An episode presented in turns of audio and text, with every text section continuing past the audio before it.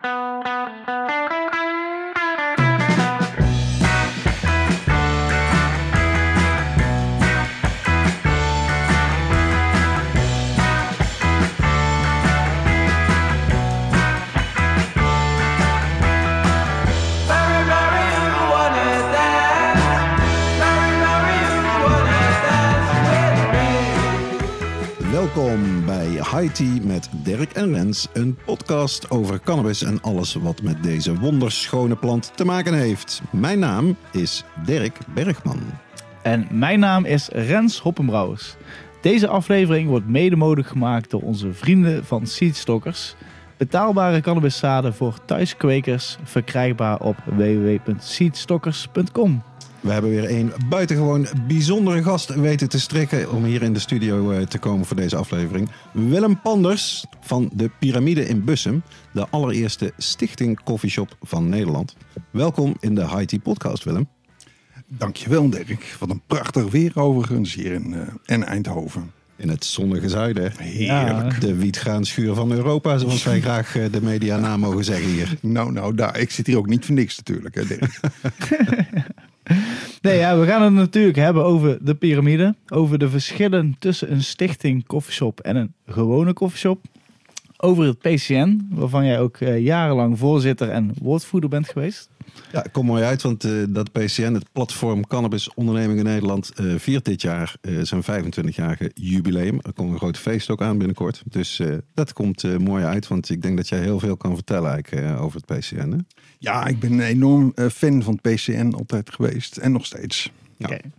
En natuurlijk, zoals altijd, bespreken we het belangrijkste cannabisnieuws uit binnen- en buitenland. Eh, namelijk de, bijvoorbeeld eh, de jaarlijkse High Life Cannabis Cup zijn weer uitgereikt. Al eh, kon ik daar helaas niet zelf bij zijn, maar wel Dirk was, was daar wel van de partij. Ja, was eh, een prima feestje moet ik zeggen in eh, Amsterdam. Eh, we hebben ook slecht nieuws uit eh, jouw eh, stadje Tilburg, Rens, waar de burgemeester het convenant voor medicinale thuisteelt eenzijdig heeft opgezegd.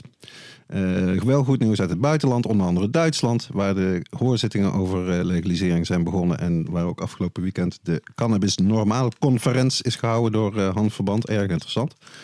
Uit Luxemburg hebben we het nieuws dat de regering een wetsvoorstel heeft goedgekeurd dat thuisteelt van maximaal vier planten per huishouden legaliseert. En op Malta verwachten ze nog dit jaar de eerste cannabis social clubs te openen. Ja. En natuurlijk kun je luisteren naar onze vaste rubrieken. Wat zit er in je joint vandaag? De oude doos, reacties van luisteraars, het High Tea podcast kweekhoekje en natuurlijk de wijze woorden. Dit is High Tea met Dirk en Rens, aflevering 62. Ja, 62 alweer. En inderdaad, dit keer in, eh, in het mooie Eindhoven. Maar eh, we hebben nog geprobeerd eh, om, om, eh, om het eh, in, in eh, Bussum te houden. We waren, waren zo goed als... eh, We zijn een heel eind gekomen. ja, ik vond ook eh, normaal... eh, Alles stond opgebouwd. eh, Ik heb boven- jullie ook ontmoet ook. Ja, we- piramide. We hebben zelfs heel even plaats ge- genomen aan de tafel. Maar eh, helaas kwamen we erachter dat we toen een stekkertje waren vergeten. En eh, hebben we moeten bedanken. En, eh, maar gelukkig eh, was Willem zo flexibel dat hij een keer deze kant op wilde komen. Dus in ieder geval, ja, nogmaals dank Willem dat je, dat je de tijd hebt willen maken voor ons. En voortaan, voortaan checken we even of we alles Ja, Ja, dingen gebeuren natuurlijk nooit bij jullie. Hè? Nee, dat is Nee. echt, eh, nee, het komt eigenlijk praktisch nooit voor dat we zoiets... eh, nee, maar ja, dat, dat is af en toe de wereld van stoners. Maar onze geluidstechnicus is helemaal geen stoner. Dus dat is eigenlijk nog, nog dubbel zo kwalijk. Jeetje. Nee, nee. het waren de gremlins, toch? Die die, eh, die, Ja, die draad nee. uit de kist hadden gehaald. maken we gewoon een lijstje. En voordat we pas eh, alles in het lijstje afgestreept hebben, dan gaan we. Maar eh, zullen we eens beginnen met de eerste rubriek? Ja, ja zeker. Beginnen.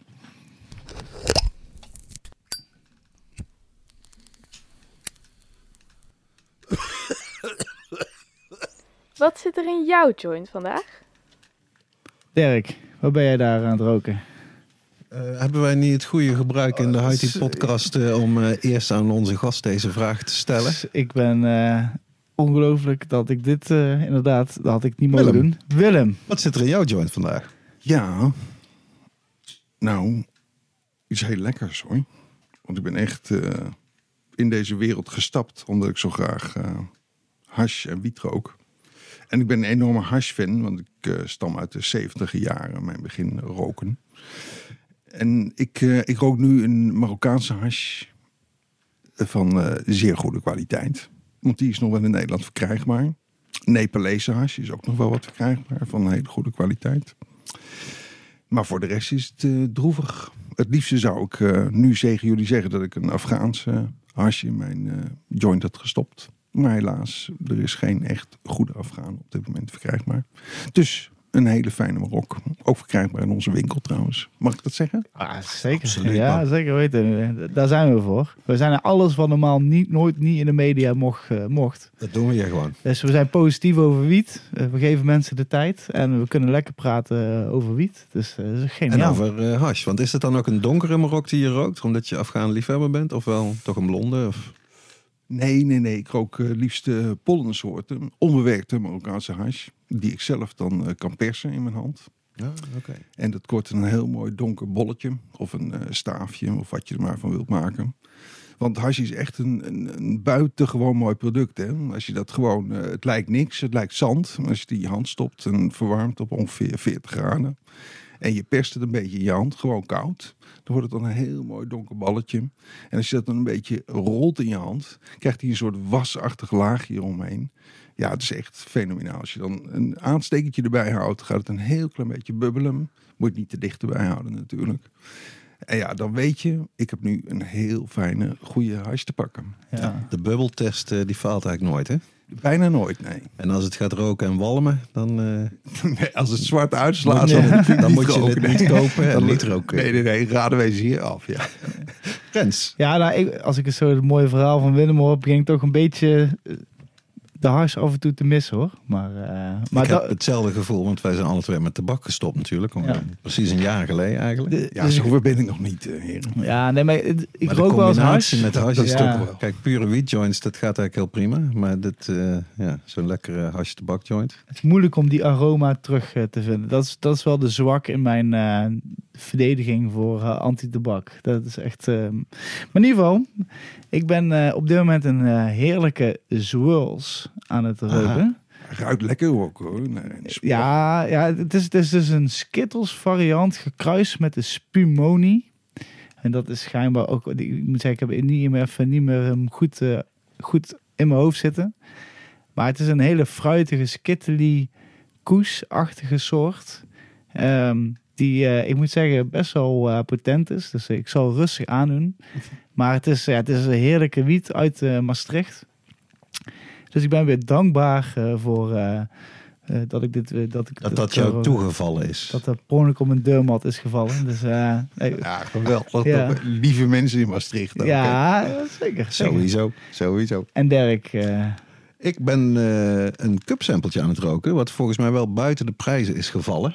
Maar eh, ach, wie het kleine niet eert, is het grote ook niet weert. ik doe En- dat niet hoor. Dat doe ik niet. Nou, de- deze is een. De, kijk, we hebben nou de menukaart natuurlijk. Hè. Als jurylid heb je natuurlijk eerst alleen maar die codes. En dan had ik niks meer dan dat ik wist. Deze is H8. En is in de Sativa-categorie ingeleverd. Ik hou erg van Sativa. Ook wel van Indica, maar misschien toch net iets meer van Sativa-soorten. Maar dat blijkt de Chocolope te zijn van Zero Zero in Arnhem. Oh. Die wel altijd goed scoort met, eh met hash samples. Kan ik me herinneren uit voorgaande edities eh, van Ja. de High Life Cup. Ja. Heel goed eh, adresje voor hash. ja, man. Maar die chocolopen, ja, dat is altijd, ik vind het wel een interessant soortje eigenlijk. Hè? Mexicaanse en Thaise genetica, als het goed is. En Cantaloupe, Cantaloupe Haze is volgens mij ergens in die genepool eh belangrijk.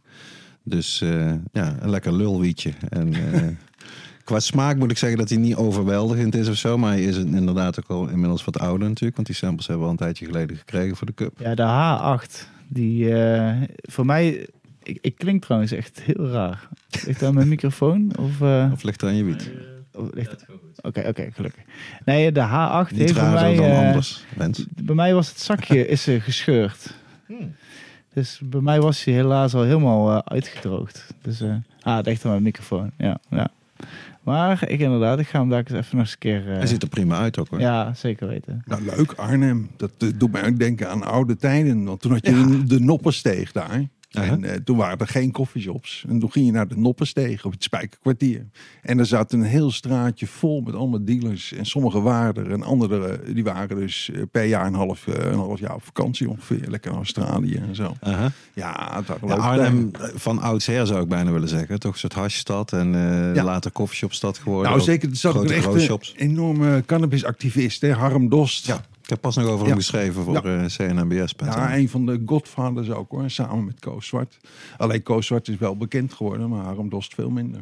Ja, dat- die ken ik niet. Nou, hij wilde dat zelf ook niet. Hè? We kunnen anders die... eh, Hij is veel in het nieuws geweest omdat hij in Duitsland ook heeft. Ja, helemaal in het begin. Dat, dat is Ja. het eigenlijk. Ja, Eh, ja. Dat is wel op zich een heel bizar verhaal. Hij is opgepakt in Duitsland door de Duitse politie... omdat hij in Nederland aan Duitsers hash had Ja, verkocht. Wat natuurlijk qua rechtsstaat slaat het helemaal nergens op. En daar is toen inderdaad veel protest tegen geweest. Maar ik heb het dus opgeteld ook. Hij heeft die eerste keer iets van anderhalf jaar vastgezeten. En de tweede keer ook nog drieënhalf jaar Ja, of echt zoiets. vreselijk hoor. Dus hij heeft echt jaren van zijn leven in Duitsland eigenlijk volledig onterecht achter de tralies gezeten. Ja. En ik was in de kader van de research voor dat stuk, eh, kwam ik een eh, artikel tegen uit Trouw uit de jaren negentig. Prachtig eigenlijk eh, geschreven en ook hoe zijn situatie was. Hij, wilde, hij had zijn lange haren, die was die kwijt letterlijk, had hij afgeknipt. En hij wilde ook niet met zijn nieuwe hoofd in de krant. Nee, nee. En ze beschreven zo, in Arnhem wist iedereen, weet iedereen waar je, waar je moet zijn. Bijvoorbeeld bij Harm, eh, voor hash te kopen en wiet te kopen. Maar hij wilde buiten Arnhem, hoefde hij ook totaal geen publiciteit of bekendheid. En dan schreven ze ook dat de een, hij had toen twee shops, één voor overdag en één voor 's avonds, ook wel grappig. Wat dus heel erg dicht aan zat, veel meer tegen het oude jongerencentrum dan tegen de coffeeshops zoals we die nu kennen, zeg maar. ja. En bij een van die zaken stond alleen in plakletters op de raam Harm. Dat was voldoende. Dat was voldoende. Oké, nou ja, we hebben het eigenlijk al even gehad over de High Life Cup. Dus ik denk dat we naadloos door kunnen surfen naar eh, de rubriek eh, Nog iets nieuws.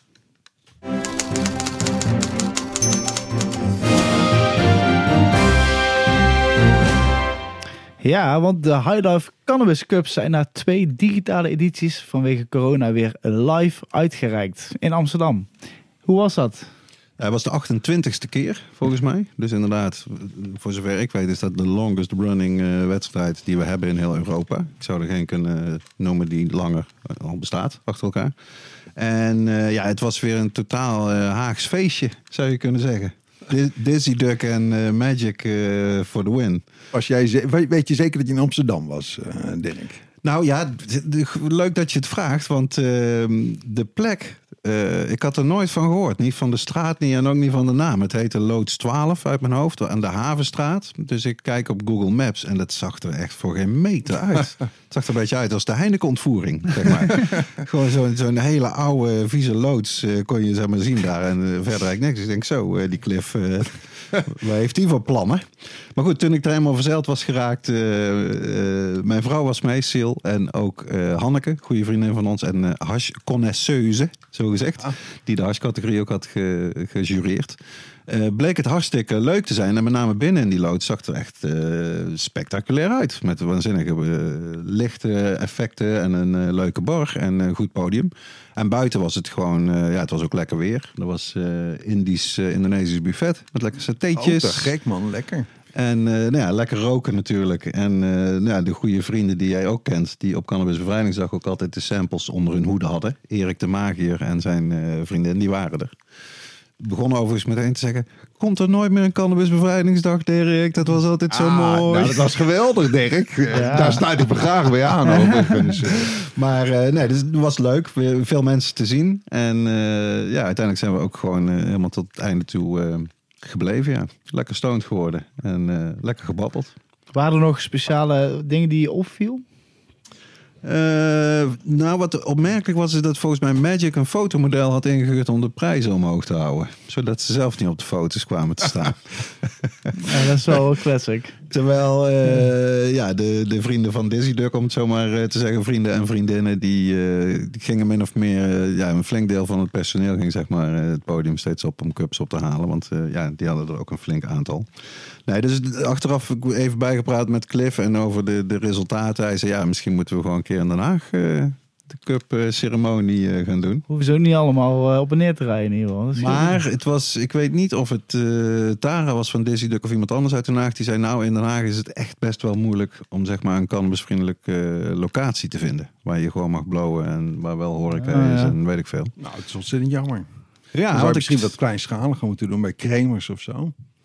Ja, maar ik vond dat dat was hier ook wel weer heel duidelijk. Ik denk dat er zeker zo ja, een mannetje of 100, 110 waren, er, denk ik Ah. wel. En dat is juist wel eh, leuk hoor. Dat je ook eens weer wat andere mensen spreekt. Dat je die kring wat groter maakt, zeg maar, nieuwe gezichten. Ja. Dus dat, dat is denk ik eh, wel leuk. Maar ja, we moeten kijken. We gaan volgend jaar, als het goed is, gaan we weer eh, lekker meedoen in de jury. Ja, laten we het hopen. Ja, slecht nieuws ook uit mijn, eh, uit mijn stadje. Burgemeester Theo Weterings blijkt vorige maand het kweekconvenant voor medicinale cannabisgebruikers opgezegd te hebben. En eh, ja, ik denk dat we misschien even in het kort moeten uitleggen wat er nou precies aan de Wat hand het, was. ja, wat het inhoudt ook. Ja, Eh, voor mensen die dat eh, nog niet weten. De stichting PGMCG in Tilburg, patiëntengroep medicinale cannabisgebruikers, bestaat al jaren.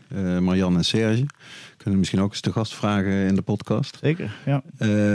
Die hebben sinds 2016 zwart op wit van de toenmalige burgemeester Nordanus een convenant waar dus staat dat mensen die een doktersverklaring hebben dat ze medicinaal cannabis gebruiken en niet meer dan vijf planten met een aantal aanvullende eh, voorwaarden en criteria daarbij als ze zich daaraan houden, dat ze niet vervolgd zullen worden en ook niet uit hun huis gezet zullen worden, zoals dat helaas toch wel vaak voorkomt nog in Nederland. Baanbrekend. Echt baanbrekend, ja.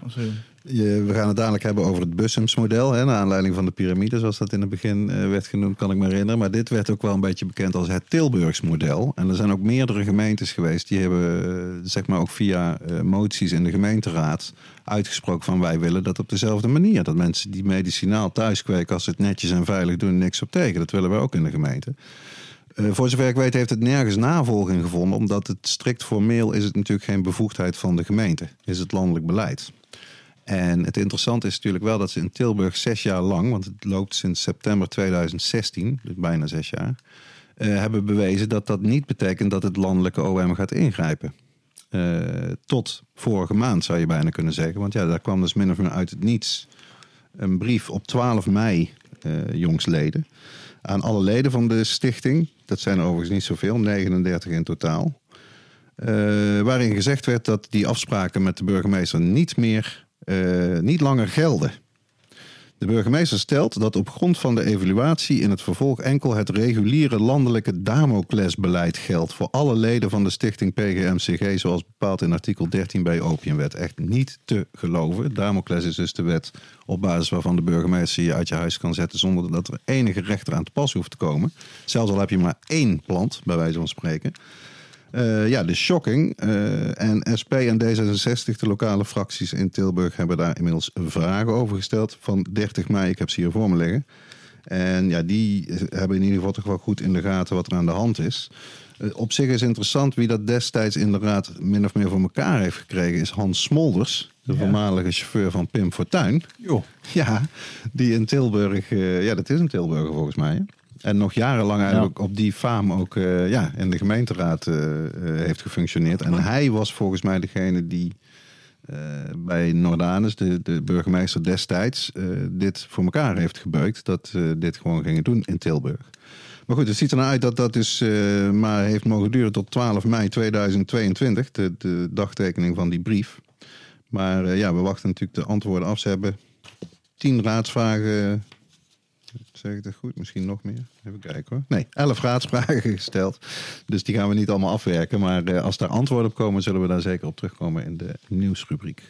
Ja, laten we. Ik ben benieuwd hoe dat het is. Wel, ja, Nou ja, het is gewoon doodzonde, omdat wij als VOC ook best vaak verwezen, eh, als we contacten met politici of met journalisten, van kijk, in Tilburg doen ze dit al gewoon en daar gebeurt niks. Daar vliegt niks in de fik, daar is geen zwarte markt gedoe of whatever waar je maar bang voor kan zijn. Dat is gewoon een prima manier om hiermee om te gaan.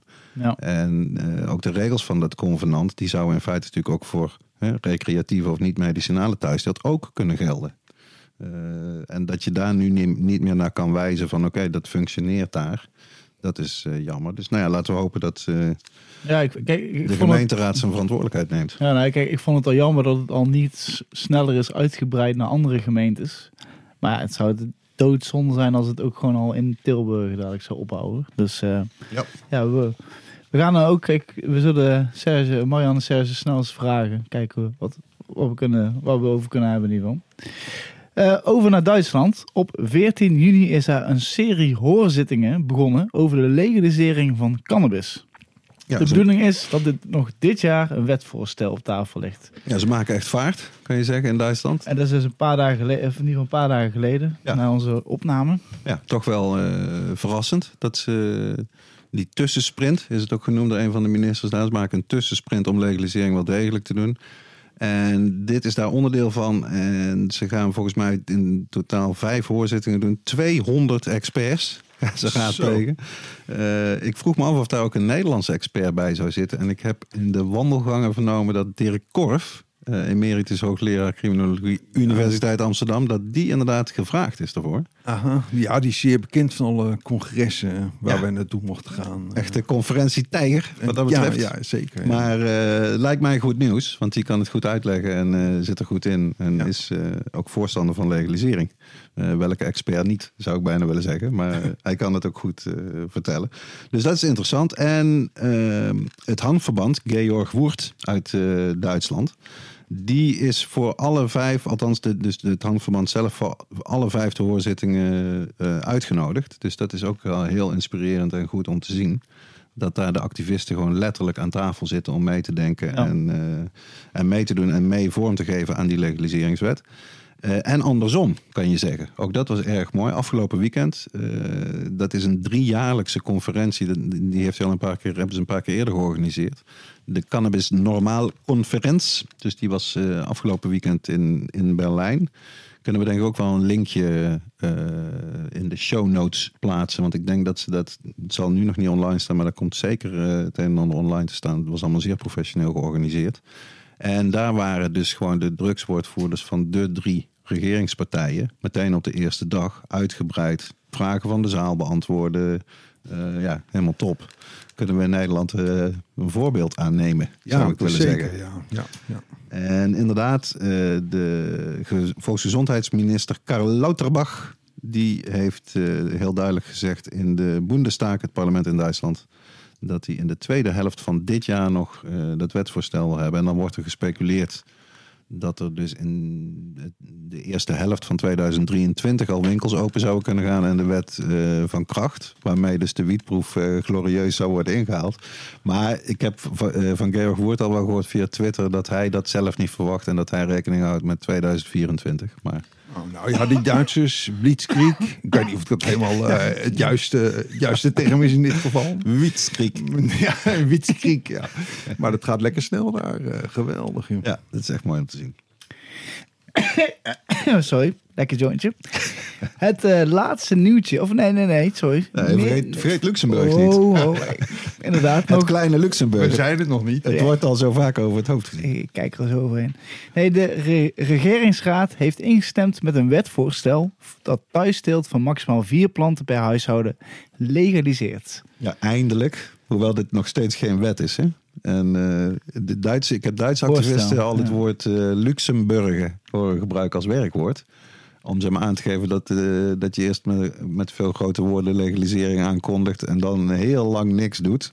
En uiteindelijk met een heel beperkt voorstel aankomt. Nou, dat is een beetje wat hier gebeurd is. Want er zouden wietwinkels komen. En ja, de, de hele bedrijfstak, de hele keten, zo gezegd, zou leg- legaal worden in Luxemburg. En dat zou ook nog in de regeerperiode van de huidige regering vallen. Nou, die is nou bijna voorbij. Eerst hadden ze het over, ja, door corona hebben we andere prioriteiten. En nu komen ze dan af met eh, dit voorstel. Maar dat is dan geval goedgekeurd. Waar, waar eigenlijk vooral de thuissteelt eh, overblijft. En ik geloof dat buiten je huis eh, is de grens 3 gram. Dus dat is ook niet echt heel Eetje, man, man, man, man. niet echt heel ruimhartig. Maar goed, die vier planten die komen eraan. En die moet je uit de zaad kweken. Dus ik denk dat ze ook eh stekken verkopen vooralsnog niet willen toestaan. Want dat is natuurlijk vaak het verhaal hè, met dit soort wetsvoorstellen en eh, beleidsdingen. Dat zijn toch stappen eh, een kant op. Waarvan je hoopt dat er meer stappen genomen worden als, er, als de hemel niet naar beneden valt. Zoals het in Amerika dan wordt genoemd. maar goed nieuws. Ja. Eh, dan wel echt het laatste nieuwtje in deze aflevering. Malta, die hoop nog dit jaar de eerste cannabis social club te openen. Ik denk in een voorbeeld van, in navolbeeld van eh, Barcelona en eh, alle andere social clubs in Barcelona. Of in, eh, eigenlijk niet. Eigenlijk meer naar het oorspronkelijke voorbeeld van Enkelt, de Europese organisatie België. van Joep Omen. Ja, nee, die, de, de oorspronkelijke Spaanse clubs waren in feite best anders als, als hoe ze nu bekend staan, met name in Barcelona. Die waren toch echt ook vaak volgens mij vrijwillig beperkt tot alleen Spanjaarden. Veel kleiner. Met de telers zeg maar echt ook binnen de soort vriendengroep in de club. Je kende de teler, zeg maar. Ja, dat werkt gewoon niet in, of dat werkt maar beperkt in zo'n hele grote stad als Barcelona, waar heel veel mensen eh wiet willen kopen. Ja, precies. Maar eh, op Malta is het natuurlijk het is een super kleine bevolking, een heel klein landje. En zij zetten dus ook in op eh, voorlopig alleen voor ingezetenen, moet je lid worden van de club. En om het nog, dat, dat vind ik eigenlijk nog veel slechter, volgens mij zonder consumptie ter plekke. Dus ja, ja, dan, dan werkt het eigenlijk alleen nog als een soort manier als jij niet zelf kweekt. Hè, om in clubverband dan wel die wiet te kunnen kopen die dan iemand anders teelt. Volgens de social club eh, idee. Ah, het zijn kleine stapjes. Nou, en wel Eh, mooi dat ze in plaats van uit te stellen zeg maar, en te vertragen, wat we in Nederland eigenlijk een beetje doen, dat, dat, dat er heel duidelijk wordt gezegd vanuit de regering van nee, eh, dat verwachten we nog dit jaar. Ja, het is natuurlijk ook allemaal echt regeringsbeleid. Hè? Het, hele, het hele gedoogbeleid in Nederland, dat is allemaal lokaal. Dat is ook een les van Koos Zwart, die we altijd hebben gekregen, gratis van hem. Want zo was die. dat alle cannabisbeleid lokaal wordt gevormd. Dus je kunt wel naar de, naar de politiek gaan eh, in Den Haag, maar dat heeft niet zoveel zin. Want die hebben eigenlijk helemaal niet zoveel te vertellen over wat een burgemeester wel en niet kan beslissen. Dat hebben we onlangs nog meegemaakt met, eh, was het niet in Almelo, eh, Dirk? Waar de burgemeester gewoon zei, eh, jullie hebben nog een vergunning tot juli 22 en dan houdt Nou op. ja, Stichting Jemig de Pemig. Ja, Jemig de Pemig. Ja, dat is toch verschrikkelijk. Geweldige naam voor een shop. natuurlijk. Ah, geweldig. Ja, Mozes Kriebel. Maar eh, dat is wel aangevochten en volgens mij is dat dus ook nog niet voltrokken, toch? Nee, dat nee, nee, nee, Ja. nee, nee, omdat de gemeenteraad natuurlijk ook altijd eh, het nodige in de melk te brokkelen heeft. Maar ja, je zegt het wel terecht dat het lokaal beleid is, maar de kaders zijn natuurlijk wel landelijk vastgesteld. Ja. Dus eh, Dat klopt. het moet wel, ja, als je echt iets wil veranderen, dan zou je uiteindelijk toch in Den Haag moeten zijn, denk ik. Nou ja, als het eenmaal legaal wordt, waar we dus ook vaak over hebben, Ja. dan, eh, dan zou dat ook vanuit Den Haag moeten worden geregeld. Maar de regels die Den Haag oplegt aan de legalisering, normalisering, die zijn echt eh, droevig, droevig stemmend. Ja, ja nog steeds zo. Ja, de, ja 100%. Het is nog steeds eh, huilen met de pet op. Maar ik denk dat we daar nog wel dieper eh, daar over gaan hebben. Over eh, de gemeente en coffeeshops. Laten we inderdaad wat dieper ingaan naar het verhaal, verhaal van Willem. Dirk. Nou, wat leuk, Jij, is, wat leuk is, toen we vorige week in Bussum waren om daar boven de piramide deze podcast op te nemen, wat helaas niet gelukt is. Toen hebben wij eigenlijk al een heel leuk gesprek gehad, Willem. Wij kennen Ja. elkaar eigenlijk al eh, heel lang. Ik denk dat ik jou ook in de jaren negentig voor het eerste keer heb geïnterviewd of zo. Voor, Ja. Het zal voor of Es- Essentie geweest zijn. Maar ehm, jij vertelde op een gegeven moment en toen dacht ik, ah, die moet ik onthouden voor eh, als we in Eindhoven deel 2 als het ware gaan opnemen. Eh, dat je zei, kom, Koos Zwart heeft me eigenlijk aangezet tot blowen. Want jij, hoe oud was jij toen jij op de radio de fameuze beursberichten van Koos Zwart, waarin hij dus ging voorlezen, eh, Libanon eh, 2 gulden, Nederwiet eh 50 cent, uh, Thai-stick eh, 6 gulden, weet ik veel. ik, ik was er toen nog niet, maar hoe oud was jij toen je, toen je dat hoorde? Ik was een jaar of 15 en toen zat ik, eh, het was bij de Rode Haan. Dat was een radio-uitzending van de, van de VARA. En eh, ik was natuurlijk eh, lekker aan het blowen. Maar in Deventer, waar ik ben opgegroeid, eh, daar was niks te blowen te krijgen. Nou ja, heel weinig. En zeker niet alles wat Koos eh, bij de Rode Haan eh, kon opnoemen met zijn beursberichten en de prijzen daarbij. Want hij heb- deed dat ook super snel, hè? hij deed super, nou ja, hij deed op de Koos manier. Hè. Ja. Weet je wel, eh nou, Libanon. nou ja, het was echt zeer vermakelijk. En ook de- historisch achteraf gezien. Maar toen heb ik een keer de, de VARA-redactie gebeld met de vraag waar Koos in godsnaam al die soorten dan vandaan haalde. Ja. En toen werd mij verteld, nou dan moet je in Amsterdam zijn bij Paradiso en Melkweg. Daar, eh, daar zitten dealers beneden en daar kun je wel een, eh, een stukje scoren. Geweldig. Dus dat heeft gewerkt. Consumentenservice. Ja, zo ging ik dus mijn eerste eh, hoeveelheden eh, een onsje halen in, eh, in Amsterdam en dat weer verkopen in Deventer. Maar eh, het was trouwens niet alleen in Amsterdam waar verkocht werd, eh, Dirk. Er werd ook verkocht tegenover de Vara-studio zelf. Oké. Daar staan eh, twee villa's waren daar. En in één villa zat de legendarische Jaap. En Jaap met zijn broer Piet. Ja, fenomenale dealers. En Jan Willem. Die hadden fantastische hash daar. eh. Dus daar kwam ik later weer achter. Dat je gewoon helemaal niet zo ver hoefde te gaan. Maar gewoon naar de Vara-studio en daar tegenover. Naar de bron zelf. gewoon. Juist, want ik kan je vertellen dat ook bij de Vara destijds, daar, eh, daar werkten de nodige stonies. Nou, eh, grappig dat je dat zegt. Ik heb zelf een paar jaar voor eh, de VPRO gewerkt. En daar hoorde ik op een gegeven moment het verhaal... dat er daar ook een echte scheiding was tussen de alcoholmensen... en de, de hashmensen, in feite toen nog, zeg maar. En dat uiteindelijk toch de alcoholmensen hadden gewonnen bij de VPRO. Ja, dik. Die En al dik die- gewonnen. Ja. Al die hashmensen, die zijn allemaal lekker zelfstandig. eh, vrijheid, kunstenaar, weet ik veel Ja, wat ja, weet, weet je, Dirk, je laat je ook niet vangen natuurlijk. Eh, Alcohol is echt een eh, gevangenis en eh, marihuana is vrijheid. Ja. ja, dat is mooi gezegd. Ja. Dankjewel. Maar goed, eh, nou ja, jij ging dat doen en je zei al van een, een onsje kopen. Er was toen ook nog helemaal geen beleid waarin stond maximaal 30 gram natuurlijk. Nee, nee, nee. Eh, Sterker nog, je mocht, eh, je mocht 30 gram op zak hebben. Althans, vanaf 1976. Toen was het opeens eh, feest in Nederland. Want de moeder van Koos Zwart, dat was Irene Vorink. En dat was de minister van Volksgezondheid. Ja, dat blijft geweldig ja, fantastisch. Ja. En die heeft samen met minister Van Acht, de minister van Justitie was er destijds, besloten dat cannabis niet meer in het strafrecht moest staan als een eh, ernstig misdrijf, maar als een overtreding. Ja. En vanaf dat moment kon je dus met een beetje hash en wiet op zak lopen, zonder dat je daar eh, een procesverbaal eh, voor kon krijgen. Halleluja, 46 Halleluja. jaar geleden. Het was lang geleden. ja. Toen werd dus cannabis designer drugs. Zo zou je het ook kunnen uitdrukken. Ja, jij bent zeker heel modern. Hè? Ja, Heel jong. Ja, ja, ja. Designer. Nou, wat een interessant eh, historisch parallel feitje is, is dat eh, afgelopen week werd onze huidige minister van eh, Justitie, Dilan Yesilgus of Yazilgus, dat weet ik eigenlijk nooit hoe je dat, waar je de klemtoon legt. Maar zij is 45 geworden afgelopen week, waarmee zij dus de eerste minister van Justitie is in onze geschiedenis die jonger is dan het gedoogbeleid.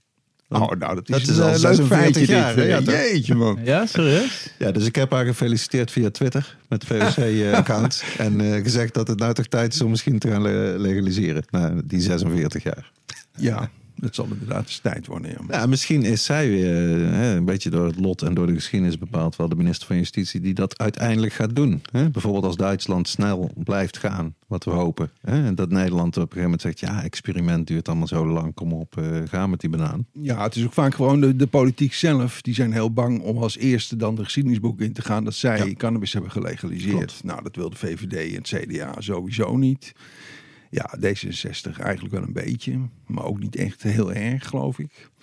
En ik moet eerlijk zeggen dat ik, dat ik binnen de politiek weinig vertrouwen heb in welke politieke partij dan ook. Dat zij ook daadwerkelijk eh, gewoon legaliseren zoals het zou moeten. Legaliseren houdt in dat je dat overal kunt kweken en overal kunt kopen. Onder regels zoals die ook bijvoorbeeld bij eh, alcohol, bij wijndistributie bestaan, bij wijnkweken. eh, of Ja. wijnkweken, ja, zo mag ik dat wel noemen. Waarom kun je geen marihuana kweken op dezelfde manier als dat wij dat met wijnranken doen? Het is eigenlijk eh, wat eh Weilen Doede de Jong altijd zei, hè? het bier- en wijnmodel. Als je het voor jezelf gebruikt en om met je vrienden te delen, dan mag je zoveel en wat je maar wil. Nou, dat was Doede inderdaad. eh. En pas als je gaat verkopen, dan geldt ook hetzelfde als met bier en wijn. Ja, dan moet je kwaliteitscontrole, BTW betalen. Ja, maar nou, we kopen allemaal. Precies, maar er is ook Ja. niks op tegen natuurlijk. Hè? Nee, dus dat- zo simpel kan het zijn en zou het moeten zijn. Nee, ben ik met je eens. Ja, en bo- bovendien wereldwijd, hè? want eh, niet alleen in Nederland een beetje legaliseren, nee, gewoon de hele wereld. Man, Afghanistan heeft meteen een prachtig exportproduct. En om te zwijgen over Marokko, Libanon. Ja, Moet ik nog even doorgaan? Dat Nee, Nepal, eh, oh. Turkije, Afrika, India. Turkije. Ja, man, hou op. Schitterend. Daar kwelt er Thailand. iemand eentje weg hier. eh, de Thailand is al goed op weg natuurlijk. Ja, nou, nou, ja, inderdaad. Dat is Jamaica is, is al op weg, maar ja, die mogen niet exporteren. Ja, maar dat komt, het komt er allemaal aan toch? Het komt er wel ooit wel eens een keer aan. Gaan wij het nog meemaken, denk ik? Ik weet het niet. Maar Rens wel. Ja, ik wil net ja. zeggen, zoals we hier met z'n vieren rond de podcasttafel zitten met eh, onze jonge technicus, denk ik dat die in Gods hemelsnaam dat wel mee zou moeten maken. Ja, Ja, dat, dat gaat gebeuren. Dat Nou ja, ik vond het al wel een peiling moment met Joep. Dat, Ja, dat, dat, dat, ook, dat hij het al, terwijl ik altijd al, toen ik, toen ik hier zeven of acht jaar geleden, misschien al bijna negen jaar dadelijk, toen ik hier ging zitten, toen had ik wel echt gedacht dat, eh, dat het al over een jaartje of twee, dat het wel al, Zoals elke cannabisactivist Ja, Zo. ooit. Hadden we allemaal. Ja, Ja, en, en vanaf toen- de jaren zeventig eigenlijk al. Ja, Ja. inderdaad. En toen, ik las toen een boekje uit 1995 en die had echt ook toen geschreven kunnen zijn geweest. Dat Ja. ze toen ook dachten van, we zijn er bijna. We hebben nu een positieve overheid, die kijkt er goed naar en we, we kunnen het niet. Maar uiteindelijk inderdaad, wa- wat je zegt, niemand durft zijn naam erachter te zetten. En dat ze altijd op een cv hebben dat ze de wietminister van eh, Nederland zijn. Ja, in die zin, dat is toch wel interessant. Rob die zei het, eh, Rob Tuinstra, de hoofdredacteur van de High Life sinds jaren. Eh, hebben we ook al in de podcast gehad trouwens. Zo, ja, die, nee. Of nog niet? Nee, die moeten we Cliff wel, maar Rob nog niet. Oh, het wordt tijd hoor. Dan Ja. gaan we Rob zeker eh, uitnodigen. We ja. hebben een lijstje. Maar die man die reist veel, hè? Die zit eh, op eh, interessante plekken, die, eh, die Rob. Die meneer die snapt het. Maar goed, eh, hij was dus ook uiteraard, zou ik bijna zeggen, bij de uitreiking van de High Life Cup. En we hadden het erover dat we inderdaad, die heb ik ook nog wel gemaakt. eh, van die series hadden in de High Life, dat heette dan serie Stad en Beleid. Dan ging je naar een eh, stad toe, probeerde met de burgemeester te spreken. Nou, dan kreeg je, als dat niet lukte, de wethouder. Als dat niet lukte, kregen we al een ambtenaar veiligheid of zo. en dan naar de shops toe natuurlijk. En vragen van, nou, hoe is hier het beleid? Wat speelt hier? Dus Rob die zei met dat soort dingen over Nederland ben ik gewoon helemaal opgehouden. Want het was te deprimerend. Elk verhaal was gewoon kloten, zeg maar. Ja, vreselijk. En ging alleen maar slechter en bergafwaarts. Dus hij zei, ja, dus gewoon heel veel buitenland. In, eh, in de highlife ook. Want dan heb je gewoon positieve verhalen te vertellen. Want dat, nou ja, dat blijkt ook altijd wel uit onze nieuwsrubriek. Eh, echt letterlijk elke maand is er wel belangrijk legaliseringsnieuws uit eh, een stukje van de wereld dat niet het ons is. nee, maar dat, dat, dat komt natuurlijk ook omdat ze daar nog helemaal niet gelegaliseerd hebben. Dus helemaal niks geregeld. Ja. Dus dat is altijd al positief. Wij zijn in Nederland al eigenlijk, wat we net al benoemden, sinds 1976 positief. Maar er komt verder niks uit. Behalve dan alleen maar ellende. Want je doet heel veel goede dingen. Wat ik natuurlijk prachtig vond in de coronatijd. Dat wij zijn bestempeld tot een essentiële bedrijfstak. Ja, zeker. Nou, ik denk van dat kan niet meer kapot. Maar nog steeds, nee hoor. Dankjewel. Het kan er niet af. Wel nee. Nee. Wij zijn open gebleven. We bleven gewoon doorgaan. Zorgen dat er geen ellende op straat kwam. Maar eh, nee, het, het vervolgbeleid blijft precies eh, hetzelfde als dat het altijd al was.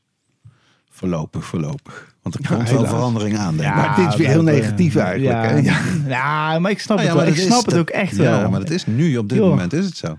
Net Wat we net behandelden, dat, dat de enige gemeente waar, waar ze een beetje normaal doen over thuisteelt en dan alleen nog maar medicinaal, die zeggen ook ja, voortaan doen we alleen nog maar Damocles. Echt really. ja, vreselijk. Wat een shocking shit in 2022. Ja, ik- Maar goed, eh, we raken hier toch een beetje van het pad, eh, heb ik het idee. Van, eh, raken we van het pad af, want ik wil terug naar de, de hoofdstroom.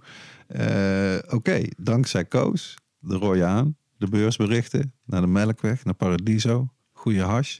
Eerder zei je al in eh, onze rubriek Wat zit er in je joint vandaag, dat jij eigenlijk de wereld, de cannabiswereld, coffeeshopwereld in bent gegaan, omdat je heel erg houdt van goede hash roken. Ja, Nou, neem ons mee terug naar die tijd. En hoe is dat gegaan met de piramide? Helemaal in het begin. Nou, ja, nee, helemaal in het begin. Ik ben natuurlijk begonnen ooit in de tachtige jaren eh, in de Tagrijn in Hilversum. Dat was een jongerencentrum eh, waar ze huisdealers hadden. En eh, om huisdealer te worden moest je eerst worden geïntroduceerd door een andere huisdealer. Nou, ik kende die natuurlijk heel erg goed. Dat was Jaap. En Jaap was een soort van eh guru voor mij, hashguru. Hij is ondertussen overleden helaas, dus eh, mogen hij eh, wel vliegen. Maar En dan kan je zijn achternaam ook noemen, toch? Jaap Serrano, ja. Oké. Oh, wat een mooie naam ook. Ja, het was wel ja. helemaal het verhaal in ieder geval. En die, dat was een, een legendarische huisdealer in, eh, in de Tagrijn. En naarmate de jaren vorderden, vroeg hij mij of ik zijn plekje wilde gaan overnemen. Daar ben ik mee begonnen. In, eh, nou, het was een echt in zo'n jongerencentrum werken als huisdealer. Dan maak je echt alles mee. ik, had, ik wist eigenlijk nog helemaal niks tot die tijd. Maar daarna echt eh, onvoorstelbaar. Dus je merkt de, de, leuke kanten van het hashverkopen. Maar zeker ook de, de hele vervelende kanten. De criminaliteit eromheen. Eh, bedreigingen, eh, agressie, noem maar op. Iedereen denkt dat het heel erg leuk is om een stukje stuff te verkopen. En denkt dat je daar heel veel geld mee verdient. Het ging mij dus, dat, ik ben geen geldmannetje, dus dat geld interesseerde me niet zo heel veel. Maar ik ben wel een hashmannetje of een wietmannetje. Dus dat interesseerde me weer wel. Nou, dat lukte ook heel erg aardig. Maar de, alles wat er omheen zat, dat is gewoon eh, heel, heel, heel vervelend. Mhm. En het is daar nog steeds. Ja, en het is natuurlijk rechtstreeks gevolg van het verbod. Waar we hier Ja. ook eh, zo vaak op eh, Ja, uitkomen. dus Maar eigenlijk- als even, even dat beeld. Hè. De, je hebt natuurlijk veel, wat ik nog net weet van, van huisdealers. En in Maastricht heeft dat systeem eigenlijk nog een tijdje bestaan met zeg maar hashcafés. Eh, die zat op een kruk. En, Ja. die had, en die had meestal een vest aan met heel veel zakjes. Was- Ja. het ook bij jou een beetje het verhaal? Ja, ik had een jasje. Een, een speciaal geprepareerd rood spijkerjasje. Zodat, zodat je ook goed, goed herkenbaar was eh, in het centrum met al die mensen die daar waren. En met het rode jasje, daar zat dus eh, in de binnenzakken ritsen en eh, de stukken hash. En ik had dan gewoon een paar doosjes, boterhammendoosjes, die je mooi kunt afsluiten. Er zat wiet in. En dat waren de eerste wietsoorten. Dat was oranjebut en Northern Light. Ja. Maar eigenlijk vooral Oranjebut. En dat werd ook in prachtige zakken aangevoerd. Met een heel mooi eh, embleem erop. De Oranjebut. Handpicked in Holland. Ik heb ook t-shirts ervan gehad. Het was echt een briljante marketing eromheen. En weet je waar dat ongeveer vandaan kwam? Die, die Oranjebut. Ja, waar die gekweekt werd? Ja, in het hele land. Zo'n beetje. Oké. Maar rond Niet van Westland of Limburg? Nee, nee, dat durf ik niet. In. Zeeland is dat een beetje begonnen. En op een gegeven moment is het, is het beëindigd. De mensen met wie wij dan werkten. Omdat een van de... Ze deden met z'n drieën. En een van die drie mensen heeft een hartaanval gekregen in de kas. En die is toen overleden. En in de kas lag dus een dode kweker. Ja, een beetje eng verhaal. Maar wat, wat doe je dan? Dan kun je, kun je echt net doen alsof, of het niet bestaat. Maar ja, die andere twee jongens die dachten van, nou, we gaan het gewoon melden. En toen zijn ze er ook maar meteen mee, eh, mee gestopt.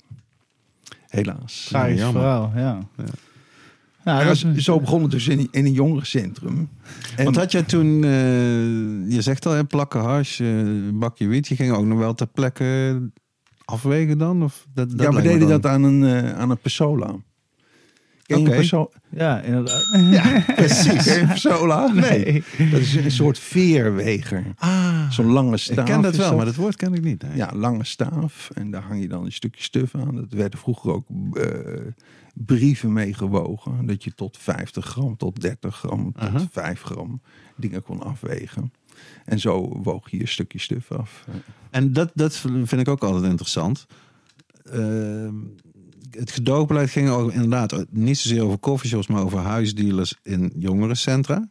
Maar was het ook zo dat je daar dan zeg maar 100% veilig was, omdat alle agenten daar in de omgeving wisten van, oh, die ene jongen met zijn rode jasje of die jongen die Willem Panders heet, dat is cool, eh, pak hem niet op? Of hoe zat dat dan? Nou, we waren toen al eh, waren wij onderdeel van een stichting. Dat heette Stichting Juventus in, eh, in Hilversum. En dan moest je ook een hele sollicitatieprocedure doorlopen voordat je huisdealer mocht Echt? worden. Ja, ja, ja. Echt Er zaten met mensen, mensen van Jellinex aan, aan de tafel. Kijk. Dus de verslavingshulpverlening en eh jongerenwerkers. Waarom je dan wilde gaan verkopen enzovoort. Maar je had wel een legale status. Dus je, je mocht daar gewoon met een kilo eh, destijds makkelijk kilo afgaan voor mijn snuffert zitten. En dan kwam de politie binnen en er was niks aan de hand. Wauw. Die kwamen alleen maar kijken of het allemaal wel een beetje rustig verliep. En of het brandveilig was. of zo. Dat zeker. Ja, ja, ja, ja. Maar ja, het was dus een hele mooie tijd in het jongerencentrum. Maar op een gegeven moment zijn die jongerencentra door coffeeshops ingehaald, zal ik maar zeggen. Als ik het even makkelijk... eh, nou ja, eh, naar- zijn mijn- omge- omgevormd. Net zoals bijvoorbeeld de Tourmalijn was vroeger ook... eh, oorspronkelijk de, bijvoorbeeld Ari. Was gewoon de dealer van een jongerencentrum. En die is Ja. uiteindelijk zijn, zijn, echt zijn Ja, zaak maar- ervan begonnen. Naar, naar mijn idee is het, heeft het veel te maken met bezuinigingen. En dat eh, de subsidie voor de jongerencentra was een van de eerste dingen om te gaan, zeg maar, in de jaren tachtig. Ja, ja en, de, en de, de 18 jaar leeftijdsgrens, dat was de, de doodsteek. Want eh, de, bij mij kwamen ook heel veel eh, jongeren van, te- van tussen de 14 en eh, Mhm. 16 jaar. Die al zo ontzettend veel in hun leven hadden meegemaakt. Dat die eh, aanzienlijk volwassener waren als menigeen van 21. Dus dat die een jointje rookte, dat, dat, dat was geen enkel probleem voor niemand. Dus je had een hele andere houding eh, naar jongeren toe. Je ging ook heel anders met, met drugs om. Je, met elkaar ook. Je zat er ook vooral om eh, de scheiding van de markt te, te bevorderen. Ja. Want er zaten heel veel mensen nog aan heroïne. Dat is een probleem dat ondertussen volledig verdwenen is. Dankzij coffeeshops, dankzij die scheiding van de markten. Want een heroïne-junk zie je bijna nooit meer. Maar in de Tagrijn gingen er gemiddeld nog twee per jaar dood aan een overdosis. Wauw, ja. Dus, eh, Want welke tijd hebben we het dan over? Hoe lang ben je, ik denk eind jaren 70 misschien? Of? Ja, Later. ja nee, nee, nee, ietsje later. Jaren tachtig ben ik ermee begonnen. Ik kwam natuurlijk al sinds de jaren zeventig in dat Mhm. centrum. Maar een officiële status kreeg ik in de tachtige jaren. Ik denk dat het zo rond eh 87, 88 is geweest. En eh, dat duurde tot 1996. En toen eh kregen we een politieinval in het terrein, notabene. Wat nog nooit was gebeurd. Er werd er gezegd door die agenten, eh, de- wij wisten helemaal niet dat hier nog huis werd verkocht. Daar hebben ze toch koffieshops voor. En toen zeiden wij, nou dat doen we al eh, sinds mensenheugenis hier, voor koffieshops. Ja, dat was een enorme toestand. En toen heb ik nog dankzij Jelle, Jelle nog steeds enorm bedankt. Die heeft mijn jasje toen eh, meegenomen waar alle stuff in zat. En wiet. Dus ik, ging- ik ging vrij uit. En Jelle met zijn jasje ging snel aan de bar zitten in het jongerencentrum. Echt, dat, was, eh, ja, dat waren eh, Suspense. andere tijden. Ja. Ja. En toen dat dus ophield daar, en toen hebben we een tijdje met een pieper gewerkt. Want mobiele telefoontjes waren er nog niet. En eh, met die pieper, ja, dat werkte voor geen meter. en toen werd ik gevraagd door de coördinator, want zo heette dat in die tijd, van het jongerencentrum, Willy Kuppens. Een ontzettend aardige vent. Die vroeg of ik niet geïnteresseerd was om in Bussum eens te gaan kijken. Want daar wilden ze een stichting koffieshop winkel gaan beginnen. Nou, ik werkte toch al voor een stichting. Ja. Hè, dus ik was er bekend mee. Ik Enige ken- ervaring met hash. Eh, eh, ook dat. en ik ken ook het jongerencentrum Obsessie heel erg goed in Bussum. Waar ik ook een tijdje wat mee heb geholpen met van alles en nog wat. Eh, nou, zodoende ben ik dus in Bussum terechtgekomen. En mocht ik eh, beginnen met het model Bussum. Ja, want dat, ik denk dat dat de eerste keer zo dat wij elkaar gesproken hebben. Dat gonste op een gegeven moment ook best wel een beetje zo door koffieshopland. Van hé, hey, eh, die doen het op een heel andere manier. En eh, daar is heel de gemeente die zit mee aan boord. En eh, dat is niet commercieel, geloof ik, of zo. Dus, ik, dus dat, hoe heb jij die tijd beleefd? Hoe was dat voor jou aan de andere kant? Want het was nooit, nog niet eerder gedaan op deze manier. nee, toch? volgens mij niet, hè? Ja. Nee, het was er nooit eerder. Terwijl ik dus dacht van nou, ik werk altijd al met een stichting. Dus dat is, dat is eigenlijk niks bijzonders. Bleek het inderdaad heel bijzonder te zijn, Dirk. Want je hebt helemaal gelijk. Vanuit Amsterdam werd er heel scheef naar mij gekeken. Zo van, wat ga jij nou doen, man? Met een stichting en een gemeenteshop en zo. Ja, want dat, ik neem aan dat dat eigenlijk ook gewoon door de lokale krant waarschijnlijk... of door de Telegraaf misschien is verzonnen, toch? Natuurlijk. Ja, ja, Zoals ja, ja. staatswiet, weet je? Staatswiet, ja. En de gemeente, sub- gemeente eh, eh, opent koffieshop en, Ja, ja. en eh, geeft, geeft geld aan een koffieshop als, als krediet, renteloos. Ja, allemaal onzin verhalen. Maar de gemeente heeft inderdaad in Bussum wel als eerste zijn nek uitgestoken om het drugsbeleid, dus het, het preventiebeleid, om daar een koffieshop aan toe te voegen. En dat deden ze om te voorkomen dat er misbruik van, eh van hash en wiet wordt gemaakt. Nou, dat vind ik een heel goed uitgangspunt. We zijn daarmee ook met Jellinek samen begonnen lessen te creëren op middelbare scholen. Want de meeste lessen, dat slaat echt helemaal nergens op. Die mensen die weten niet waar ze over praten en geven foute informatie aan jongeren. Zetten een junk voor de klas en zeggen: Ja, maar als je met hash begint, moet je kijken wat het resultaat is. Really? Ja, Nog nou ja, steeds? ja, nou, Oh, ik weet niet. Ja, ik geloof dat het nog steeds gebeurt. Het is echt verschrikkelijk. Dus wij hebben wat anders verzonnen. Stichting Drugsbeleid.nl, oftewel drugsadvies.nl. Ik zeg het niet helemaal goed. En drugsadvies.nl, daarmee hebben we preventieprojecten op middelbare scholen gestart. En dat is nu landelijk al eh, vele jaren een groot succes. Ja, cool man. Dus daarmee hebben we ook de, de eis van de gemeente destijds van ja, maar je kunt het wel verkopen. Maar dan moet je tegen iedereen zeggen, vooral niet gebruiken eigenlijk. nou, ik zei, ja, dat kan natuurlijk niet. Hè. Je kunt niet en verkopen en zeggen, ja, het is heel slecht voor je. Je moet beginnen bij de jeugd op de middelbare school. Daar moet je dus gewoon zeggen, jongens, net als met tabak, het is slecht voor je. Of wat doet het met je? Of wat zijn de gevolgen? Nou, dat doen we dus met uh, over alle drugs hebben we informatie erover. En dan, uh, dan, dan voorkom je ellende. En heb je altijd een kleine groep in de klas die wel graag willen experimenteren met, uh, met wat nieuws. En niet alleen maar alcohol en tabak tot hun consumptiepatroon rekenen. En krijg je dan, dat zou ik me kunnen voorstellen, op wat conservatievere scholen, dat, dat zeg maar zo'n leraar van achter in de klas denkt van, hé, hey, wat krijgen we hier? Of valt het mee? Nee, nee, die heb je ook. Die zeggen van ja, ook ouderraden. Die, zeg, die zeggen dan van ja, maar je moedigt hiermee uh, eigenlijk uh, drugsgebruik aan. En je brengt jeugd op ideeën. Alsof jongeren niet weten wat cocaïne is ja. en heroïne is en papaver. Het is echt... Uh, men denkt dat jongeren soms een beetje infantiel zijn, maar dat zijn ze nu juist niet. En door ze erop te wijzen wat het is en wat het doet. En wat wel gevaarlijk is, wat niet gevaarlijk is. Wat wel verslavend is, wat niet verslavend is. Breek je, breek je veel onbekende deuren open. Met name over tripmiddelen en zo. Daar kun je wel allemaal wel rare verhalen over vertellen. Maar die kloppen gewoon niet. En ik vind het echt heel belangrijk, juist ook om uh, op een andere manier in het leven te staan om daar wel uh, kennis van te nemen. Je hoeft niet te gebruiken, maar het is wel belangrijk om er wat over te lezen. Of mensen die wel in hun geest uh, andere dingen hebben meegemaakt. Een andere, andere manier van kijken hebben naar het leven. Om, die ook, om daar ook eens naar te luisteren. Ja, en het sluit natuurlijk wonderwel aan bij wat Koos Zwart altijd deed. Ook in dat rubriekje, want het staat vooral bekend omdat hij, en dat die prijzen natuurlijk opnoemde van wat gangbaar was voor uh, in den landen. Of eigenlijk in Amsterdam, denk ik wel eens. Maar hij had ook wat tipgevers daarbuiten. Maar de rest van de tijd, want hij had een paar minuten dan elke week. Die besteedde hij gewoon een allround uh, drugsinformatie. Over allerlei verschillende drugs. Met een soort ja, reële boodschap. In plaats van een uh, totaal op preventie gerichte boodschap. Ja, ja, maar Koos was ook dus, dus iemand die, die aangaf dat je niet, waar, waar ben je eigenlijk zo bang voor? Hè? Dat vraag ik ja. me ook altijd af. Als je het dan hebt over wat voor drugs dan ook. Wat, wat is het probleem dan? Ja, maar, ja, wat maar. Het zijn altijd mensen die ook beleid maken over cannabis, over drugs. Die zelf nog nooit drugs hebben gebruikt. Dus ze weten helemaal niet waar ze over praten. Ja, dat blijft een terugkerend uh, ding. Dat is een enorm groot probleem. En we hebben dus met de branche daar wel eens wat aan kunnen doen. Dat, hè, met, uh, met PCN of PCD. Ja, of laten we dat hoofdstuk eventjes uh, opslaan. PCN, Platform Cannabisondernemingen in Nederland. Uh, ik heb zelf uh, de mm. toch eervolle opdracht gekregen om daar een, uh, een, boekje te schrijven over 25 jaar PCN. Dus ik ben druk bezig met die research. dat komt voort uit een Leeuwardse, een Friese vereniging. Ja, man. En, de PCL?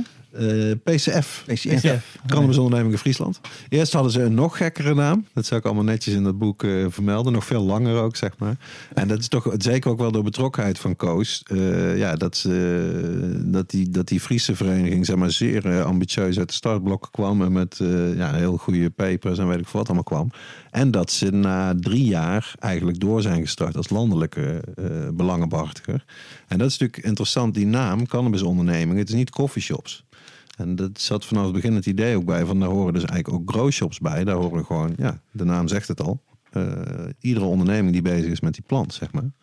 En dat, uh, is, ja, dat biedt voor de toekomst denk ik ook een mooi uh, uitgangspunt. Maar laten we niet te snel gaan. wanneer kwam dat bij jou op de radar? Want oké, okay, je bent toen begonnen zeg maar, met, die, met de piramide. Uh, dat is volgens mij inmiddels 30 jaar geleden, toch? In 1992 zijn we begonnen. Ja. ja. Toen heb ik dus een tijd de, de, piramide gehad, zal ik maar zeggen. En ik dealde ook nog een tijdje in het terrein in, uh, in Hilversum. Foei, foei. Dubbel functie. Ah, ja, ja, ja. Druk, druk, druk. Je was eh, een stukje jonger natuurlijk. Hè? Dat Ik was- ja, veel ja. energie. Ja, wel, ik, ik zat ik- ook ik nog in een hele goede band, denk ik. Dus dat denk ik ook nog. Mag ik ook heel graag doen trouwens. Maar muziek en, en, Drummen, en hè? blowen. Toch? Ja, man. Ik Ja, ben een fanatieke drummer. Oh, Volgens mij ben jij de eerste Wow. eh, in onze podcast die eh, als muzikant heeft opgetreden op Cannabis Bevrijdingsdag. Dat klopt. Ja, Ja, daar ben ik nog steeds heel trots op. Ja. Ja, ja. Met de Defrost Zulus heette die band. Ja. Met. Roberto Q. Ja, was geweldig. Dat is very nice. Hoe gaaf zou het zijn als we ook een band kunnen vormen van allemaal coffeeshop ondernemers die allemaal muziek spelen. Weet Nou, je zou top zijn. Dat ik zou ik doe mee. grappig, ik doe eh, mee. ja. De drummer hebben we. Ja, Ja. maar even Die toch- staat. Voordat we echt doorgaan trekken naar de PC, heb ik toch nog wel één klein vraagje. Kijk, je vertelde dat er toch ook best wel wel ellende was tijdens het dealen en dergelijke. Die zag toch ook een beetje ja, de, de schaduwkant, zijde van, van, van, eh, van, van, een, van, van het dealen eigenlijk. Wat heeft jou toch wel besloten om het te blijven doen? En zelfs inderdaad dat je zelfs een dubbele functie bijna had. Je bleef, je bleef toch dealer. Wat, wat maakt dit voor jou zo, zo interessant? Nou ja, nogmaals, ik ben gek op die plant. En ik laat mij niet eh, door een stel criminelen eh, de- ja, wegdrukken. Dat doe ik gewoon niet. Ik, ik, ik, had dus, ik, ik wist zelf ook niet hoe ik daarin zou staan, zal ik maar zeggen. Ik ben helemaal geen held, laat dat voorop staan. Maar nee, dat, eh, ik, er zijn mij meer dingen overkomen in de afgelopen eh, 30 jaar. Maar ik, eh, nee, dan, dan word ik alleen maar fanatieker eigenlijk. eh. En de passie voor de plant is gewoon ja, zo groot. ja, wat doet een crimineel in godsnaam met onze mooie plant? Ik bedoel, daar, dat, daar was dus nooit sprake van. Hè? Wij blowers, dat, eh, die zaten niet op de voetbaltribune, zal ik maar zeggen. Dat is helemaal veranderd. Ja, misschien raar dat ik dat nou zeg, want ik ben zelf ook voetbalfan. Daar gaat het niet om. Maar op de voetbaltribune werd gedronken. Ja, ja, ja, klopt. En niet gebloot. En dat is pas veel later allemaal gekomen. Maar je had het over, over het, het, het PCF. En dat vind ik ook wel grappig. Want dat, de oprichting van PCF zo'n beetje... die heb ik denk ik een beetje meegemaakt. Met. Gerrit, Gerrit Jan ten Bloemendaal. Dat is Ja. natuurlijk hè, eh, een boegbeeld. Eh, Fantastische vent. ook. Ook in de aflevering gehad. Luister Ja, die en- podcast terug En met Gerrit Jan. Ja, doen, doen, doen, doen. Samen met Jan Kuitert. Die is wat minder bekend, maar ook een, eh, ook een hartstikke goede vent. En die zaten met z'n tweeën bij een BCD-vergadering in Eikenlinde in Amsterdam.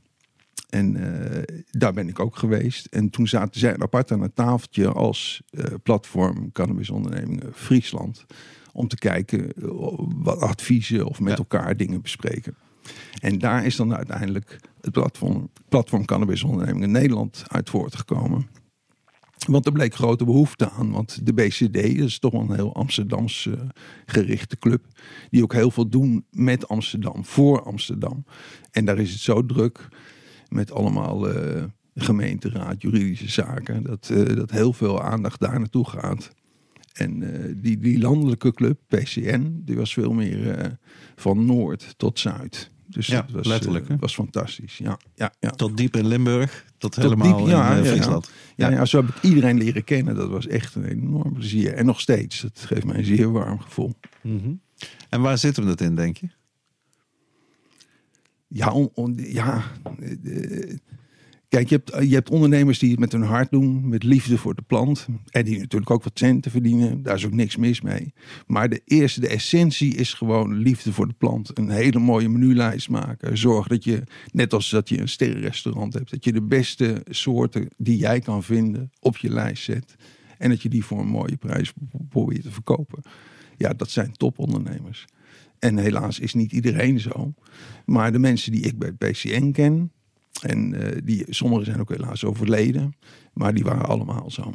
Ja. Ja, en dat is natuurlijk die 25 jaar dat, eh, dat die club al bestaat. Dan, dan krijg je dat eh, automatisch natuurlijk. Dat inderdaad met name oprichters en zo, dat die er niet meer zijn. Maar dat dat ook wel weer een soort extra verantwoordelijkheid geeft en diepte. En ook ervaring voor de mensen die doorbouwen op wat daar is neergezet hè, door, de, door de voorgangers. Ja, En Ja. dat, eh, ja, dat historische vind ik ook wel mooi hoor, met, eh, met PCN zelf. Ja. Ja, nou, ik vind het ook mooi als mensen de, eh, die dan wel overleden zijn, als die toch de erkenning krijgen die ze, die ze verdienen.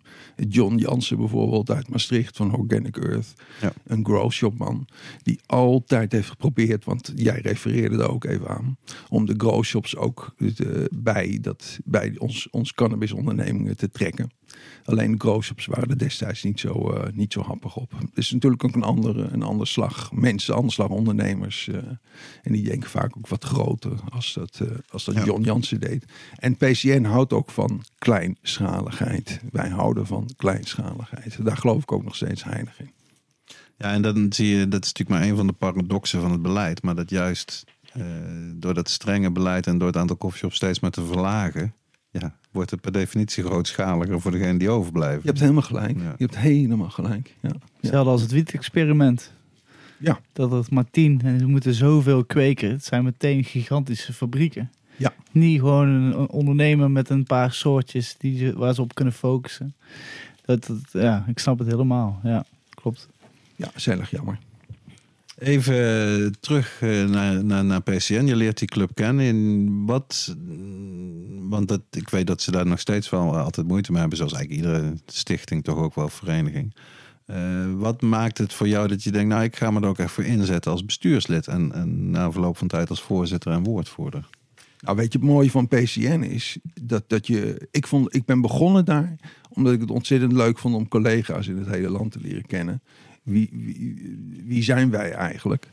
Nou, dat, dat, vond ik al echt. Ik heb zulke. en nog steeds. Er zijn zulke geweldige collega's die ik heb leren kennen daardoor. Maar je, je raakt steeds meer betrokken ook bij, bij hoe politiek werkt. En ehm, ook eh, de mensen die je ontmoet daar aan de tafel, daar, daar leer je enorm veel van. Dus ehm, ja, dat waren voor mij wel hele belangrijke eh, uitgangspunten om daar bij die club te blijven. En ja, wij vergaderden toen gewoon eh, iedere maand. Ja, dat is nog steeds denk ik. Alle, alle, ja, ik weet dat Ja, ik niet. ja. Maar in alle, ook in alle plekken die er zijn in Nederland waar leden zaten. We zijn in Purmerend, in eh, Sneek. Helaas Erwin Meun, dat is ook zo'n eh, van Ezara, een hele fijne collega die ook is overleden. Ja, dat is, maar daardoor leer je dus heel veel mensen kennen. En je leert ook hun motivatie kennen. En eh, je leert elkaar ook een beetje waarderen. Van waarom doet iedereen iets wat hij, wat hij doet. Mhm. En vooral het stichtingmodel, wat ik wel tegen je zei, dat Ja. lag nogal onder vuur. Omdat, Ja, hoe, keken ze ernaar inderdaad? Nou ja, collega's denken dat ik gek ben. ik, ik, ik ben gewoon loonslaaf. Hè? Ja, wat, wat, wat, wat, houdt, wat is nou eigenlijk het grote verschil tussen een normale koffieshop en een Nou, het, groot, het grote verschil is dat, dat je met een stichting heb je een bestuur. En, en je bent heel afhankelijk van wat voor bestuur er zit. En als je daar, daar heb je zelf ook geen invloed op, in principe. En destijds werd ik eh, door een bestuur gevraagd, benaderd of ik die koffieshop wilde gaan beginnen of gaan runnen. En eh, dat was een, die mensen die stonden op grote afstand en die wilden ook op afstand blijven staan.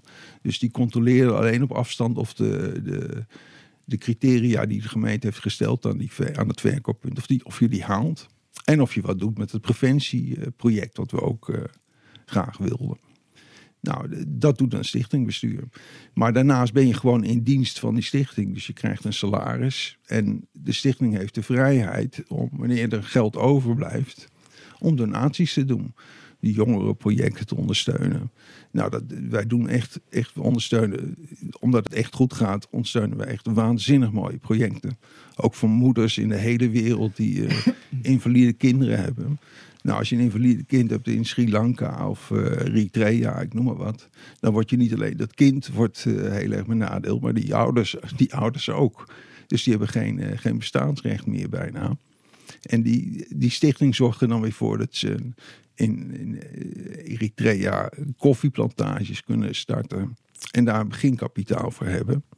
En dan volgen we dat om te kijken wat er na vijf jaar gebeurt. Nou, dat soort projecten, dat loopt fantastisch.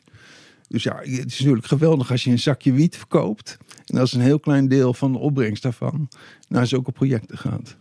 Ja, wat ik daar heel mooi aan dat is wel vind. mooi, ja. Dat, dat is dus al zo lang zo, tientallen jaren in Nederland, in Bussum. En het doet nu heel erg denken, ik denk ook voor de luisteraars van nu, dat in Amerika en de staten die legaliseren, zit dit vaak in het hele beleidsplan. Dat ze zeggen van een deel van het geld, wat we, eh, de belasting die we kunnen gaan heffen, nou het legaal is om cannabis te verkopen. Dat gaat naar schoolprojecten, maar dat gaat ook naar eventueel naar de lokale politieforce. Of die gaat naar, eh, nou ja, in ieder geval maatschappelijke eh, goede doelen. Waarvan je hoopt dat de levenskwaliteit voor iedereen van omhoog gaat. Ja, dat is inderdaad natuurlijk schitterend. Niet meer naar criminele organisaties, maar naar eh, maatschappelijk belangrijke eh, doelen en doelstellingen. Ja, nee, inderdaad. Maar dat, is ook. eh, ik denk dat namelijk dat het, het stichtingmodel bij legalisering, dat dat zijn langste tijd wel heeft gehad, natuurlijk. Maar dan zou je veel meer naar een model toe moeten dat. Dat mensen die een onderneming runnen zoals wij dat doen, met winsten die wij maken. En echt, want je, je moet eens kijken naar het aantal personeelsleden. En eh, het geld dat wordt verdiend. Dat je daar ook, eh, behalve dan jezelf een extra auto van gunt, dat je ook eens een keer eh, kijkt naar pro- maatschappelijke problemen in de hele wereld. En daar ook wat mee wil doen. Dus dat je inderdaad ook eh, een maatschappelijk belangrijke speler wordt. Dat is niet alleen, niet alleen voor, voor, je, voor jezelf goed. Het geeft jezelf niet alleen een fijn gevoel, maar ook voor de hele politiek, voor de lokale. En voor de landelijke politiek, die kunnen daarmee zien dat ondernemers helemaal niet eh, van die eh graaiers zijn. Ja. Zoals de politiek zelf vaak wel is. Gevaarlijke criminelen. Die heb je helaas ook. Ja, Nou Ja, en voor coffeeshops hoort dat denk ik toch ook wel bij. En wordt lid van een bond. Weet Ja, je maar wel? natuurlijk. Want dat, dat zal in, jouw hoe tijd niet anders zijn geweest. Nee, toch? maar, maar hoe kan het nou? 600 ondernemers, ik rond het allemaal even af. En 200 mensen zijn lid. Nou, Die zijn er ook nooit meer geweest. Beantwoord de vraag maar die je stelt. Ja, ik begrijp het niet. Nou, ik, ja, ik begrijp het wel. Die 400, die, hebben gewoon geen zin in een branche. Geen zin in FNV of linksgelul. Die, die, die, ja, die, die, die hebben dat niet. Ja, links gelul. Zie, jij PCN als een linkse club dan of zo? Want Dat, ik weet niet of ik dat eh, mee eens zou zijn. Nee, nee, nee. Ik zie het ondertussen niet meer als linkse club. Nee, nee, maar dat was het natuurlijk wel. Oké. Nee, maar naarmate wij ondernemers allemaal zeer welvarend zijn geworden, eh, zijn ook de politieke keuzes eh, veranderd, denk ik. Ja, en het zijn, het zijn natuurlijk allemaal, eh, om, met, met, met, om niet eh, te beledigen, maar het zijn allemaal cowboys, toch? En ze hebben al Ja. die jaren hebben ze het zelf moeten doen. En ze denken ook van, het zal mijn eh, worst schelen. Ik doe het op deze manier. En, Ja, of eh, als ze heel cynisch zijn, dan denken ze... ook als ik niet mijn contributie betaal... dan doen ze toch wat ze doen. Nou, dat, dat precies wat jij nou benoemt, daar krijg je wel eens een beetje genoeg van. Ja. Dat jij dus altijd de hete kolen uit het vuur Ja. staat te slepen. En, eh, eh, En wat en het- het gaat te goed. Uiteindelijk, volgens mij, ze, ze, ze beginnen toch altijd pas een bond als het slecht Tuurlijk. gaat, toch? ja. ja. En dan worden ze lid, Te ja. veel shops hebben Ja. het gewoon te goed. Daar is zo'n mooi Nederlands spreekwoord ook over. Hè? Als het water aan de dijk staat, dan zitten de kerken vol. Het gaat echt ook eh, zeer- zeker op voor de koffieshopbronnen in Nederland. Ja. Ja. nou, het is, het is wel spijtig hoor. Dat, eh, maar ik, ik, ik begrijp het ook wel. En ik, eh, ik, ik vind het alleen wel, ja, ik, ik begrijp het wel. Alleen die, ik, de ondernemers zouden één keertje gewoon eens een keer met elkaar toch gezamenlijk in gesprek moeten gaan. Want ik ben ervan overtuigd dat als wij gezamenlijk de handen in elkaar slaan, zoals Koos ook altijd zei bij vergaderingen, dat gebeurt niet. Maar zouden we het doen, dan zijn wij in machtspositie. En, Zeker. en dat Dat vergeet bleek toch iedereen. ook wel. Dat bleek toch met die corona-dag. Ja, Juist. binnen 24 uur moesten ze terugdraaien, want het werd fucking chaos. En toch bijna elke shop-eigenaar die ik ontmoet, zijn allemaal toch eh, leuke mensen. Dus eigenlijk zou het echt een hartstikke gezellige dag kunnen Eén op één wel. Maar we zijn allemaal zo ontzettend, inclusief ikzelf, vreselijk eigenwijs. Echt, hè? eh, Och man, we weten het altijd beter. En, eh, maar het zit ook een beetje in de, in de hashcultuur. Hè? Moet je maar eens dingen over hash lezen. Hashrokers en wietrokers, ja, die, die denken toch altijd wel... Wij weten het wel. Je hoeft mij niks te vertellen. Ik begrijp het wel. Ja, goede observatie. Zeker, zeker weten. Daar ben ik het wel een beetje mee eens. Ja. Dat zie ik ook om me heen. Maar er is ook niks mis mee eigenlijk. Nee, nee, nee helemaal niet. Helemaal. Ik hou wel van mensen die zelfbewust zijn, eh Dirk. Wat ik leuk vond is eh, in die research voor dat eh, boek over 25 jaar PCN las ik dat jij met Adriaan Jansen, inmiddels ook al overleden, de eh, econoom van de Universiteit Amsterdam ook, die dat boekje heeft geschreven, Coffeeshops in Amsterdam. Eigenlijk het eerste serieuze boekje, denk ik, überhaupt in Nederland over coffeeshops. Dat jij met hem destijds de drugswoordvoerders in Den Haag van de, in de Tweede Kamer af bent geweest in, voor het PCN. Ja, dat waren wel hoogtepunten. Als je mij een van de hoogtepunten die wij hebben gehad. Met Want wanneer PCN. was dat ongeveer? Nou, we waren de eerste. Er was nog nooit eerder iemand van een bond. eh bij de Tweede die kwam natuurlijk niet buiten Amsterdam sowieso. Nee, nee, maar die hadden, we hebben dit plan ook bedacht. En Adriaan zei van ja, want ik dacht van nou is het leuk om daar eens naartoe te gaan. eh, naar die mensen te vertellen wat wij ervan vinden. Maar ik wist helemaal niet dat gewoon ook eh, wettelijk jouw recht is. Dat wist Koos natuurlijk wel. Maar Koos Zwart is ook een tijd bij de BCD geweest en niet Ja, bij klopt. de PCN. Ja. En toen was Adriaan Jansen weer, weer wel bij de PCN. En Adriaan Jansen wist er ook alles van. Dus samen met hem zijn we inderdaad naar al die drugswoordvoerders geweest. En hebben we hele leuke gesprekken gehad met allemaal. We zijn een aantal dagen hebben we daarvoor uitgetrokken. En eh, nou, we dachten het volgende jaar, wij gaan weer even kijken. Ja. Hoe is het met ze? Wat hebben ze ervan opgestoken? Zit daar niemand meer die wij kenden? Want ieder jaar zet de politiek gewoon nieuwe drugswoordvoerders er neer. Nou, ieder jaar. Bijna een ieder beetje jaar. korter bocht, maar eh, ze veranderen nog wel eens, ja. Zo. Nou ja, nog wel eens. Ik heb destijds nog met Siska Joldersma Ja. ernstig gediscussieerd. Die herinner ik me ook nog wel. ja. Eh, hoe heet die dame van, eh, van de Partij van de Arbeid? Lea Bouwmeester. Ja, ook een hele leuke dame trouwens. Nina Kooijmans van Ja. SP. Ga nog maar even door, Dirk. Nou, Allemaal- ik, denk nou ook, ik denk bijvoorbeeld nou ook aan Michiel van Nispen, die er nou zit voor de SP. Die zit er al wel een tijdje als drugswoordvoerder. Ja, nee, dat ben ik met je eens. Maar de SP is iets, iets, iets eh, consequenter, iets Hmm. consistenter in het geheel. Maar Ja. die, die hebben ook heel weinig invloed. Ja. Nou ja, het bleek eigenlijk ook in Tilburg hè, met de medicinale convenant. Dat het dan toch de SP en D66 zijn die die eh, kritische vragen stellen aan de burgemeester. Ja. Ja. Maar ook eh, de, de, de Kamervoorzitter, die, is, die was ook drugsvoerder. Hè? Eh, Drugsspecialist Vera, geworden ja. voor de Vera Bergkamp. Ja. Met D66 ging het op een gegeven moment wel super snel natuurlijk. Hè? Via Bergkamp weg, toen Sidney Smeets. Yay! ja, ja, ja, precies. Ja, jammer. Ja, dat ging heel snel. En toen kregen we snel, snel eh, Joost Sneller, die er nog steeds zit. Maar Ja? ik vind dat hij het best goed doet. Aha. Ja. Nou, ik wacht het af. Ja, nou ja, het lijkt me heel moeilijk als je al 30 jaar meedraait om inderdaad niet een beetje cynisch te worden daarover. Hoe, hoe voorkom jij dat? Of is dat mislukt? Nee, nee, dat is mislukt. maar ik blijf wel aardsoptimist. En weet je wat ook altijd heel goed helpt dan, eh, Dirk en Rens? Dat je een jointje rookt. Dat kan erbij helpen. Dan word hè? je iets rustiger. En denk je van, nou, ik ga er gewoon op mijn manier wel weer tegenaan. En eh, laat de rest het maar bekijken. Dat is een mooie instelling. Het is, soort, het is een soort klein kussentje om ons heen, vind ik altijd. Nou, het verrijkt je leven. Hè? Want iemand die lekker haai is, dat, die, die, die ziet meer. En die, die weet ook meer. Tenminste, als je iedere dag een jointje rookt. Als je dat maar één keer in de week doet, dan wordt het een andere ervaring, moet ik je zeggen. Want heb je dat geprobeerd? Of? Nou ja, na je vakantie, dan in je vakantie denk je, was nou even niet blowen, ook was ik goed. Nou, niks aan de hand, ook, ook lekker. Geen sigaretten roken dan, dat is wel heel moeilijk, want eh, daar hou ik niet van, van sigaretten. Maar Ja, die nicotine, hè. Dat ja, is- nee, maar bah, hoor. Het is Ja, verslavend, hè? Ja, Ja, maar dat- een sigaret is echt vies. ja Kijk, maar dat is het probleem. Als je dan niet kan blowen, dan uiteindelijk Ja. Pak je dan toch een sigaret. Ja, nee, dat doe ik dan niet. Oké, heel goed. Ja, kretek misschien als ik in Indonesië ben. Ja, zie je, er komt altijd wel weer een... eh, Altijd.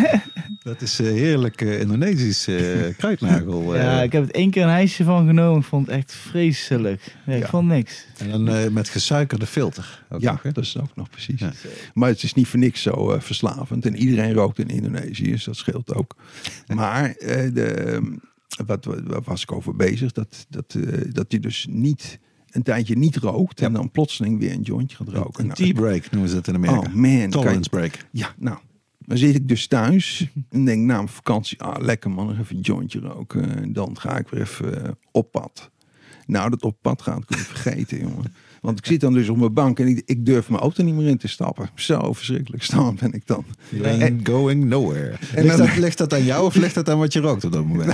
Alle twee, denk ik. Ja, ja, het versterkt. ja, ja. ja. Ja, ik heb het echt of, nou, een tijdje geleden, een paar weken nog eh, geleden meegemaakt. Toen was, was ik een aantal dagen echt eh, goed, had ik de griep goed te pakken, laat ik zeggen. En toen had ik dus ook al vier dagen niet gerookt, of drie, vier dagen. En daarna kwam eh, Mauro op bezoek, mijn eh, collega van de, van de Homegrown Cup en eh, van de cannabisindustrie.nl. En hij had nog een topje eh old school haze of Mexican haze was dat. Helemaal met oranje, vol met oranje haartjes. En die had hij al een jaar gekeurd. En we gingen op het balkon zitten. In, In glas. natuurlijk. glas. Ja, wel gewoon, Wow. ja, het was een heel bijzonder topje. En dat was ook echt nog hartstikke mooi. Het was echt... en we hebben hem puur gerookt. Ik was zo ontzettend stoned. Ik, ja, normaal kan ik best wel een, een, een, een, meeting of een beetje een eh, bespreking doen. Als ik een jointje erbij heb, geen enkel probleem. Maar ik was op een gegeven moment zo stoned. Ik had het gevoel of dat ik truffels eh, op had. Helemaal psychedelisch. Alles begon te gloeien en te, te, te, te bewegen. En eh, uiteindelijk heb ik tegen Mauro gevraagd van, we, we, we kappen ermee, weet je wel. We gaan gewoon lekker eten. En, eh, want ik, en gelukkig had Mauro, had er, Ma- zelfs Mauro had er ook wel erg last van dat hij heel stoned was geworden. Maar Mexican haze, mensen. mijn eh, tolerance eh, breekje was eh, meteen, mijn, meteen een truffeltrip. Nou, kan je vertellen, jongen, er is eens een keer, eh, daar verkocht ik een stukje stuf aan een gast in het Tagrijn. En die rookte dat en die donderde van zijn kruk af. dus er komt daarna een klant en toen dacht ik van, oh jezus, weet je, ziet hij dat, wat een lullig. Nou, toen vraagt hij aan mij van, hey, eh, wat, wat, heeft, wat heeft hij gekocht? Weet je, dat wil ik ook, ja. Het is instant reclame gewoon, hè. Ze willen allemaal de sterkste. Ze willen allemaal... eh, Ja, nee, ik begrijp het niet zo goed. Ik wil gewoon de lekkerste. Ja. En ik hou van haai. Ik hou niet van stoned. Ja, kijk, als je genoeg haai hebt, dan word je vanzelf s'avonds om 11 uur stoned. Ik bedoel, dat is makkelijk. Maar stoned, dat kun je, je, kun je niet omzetten in haai.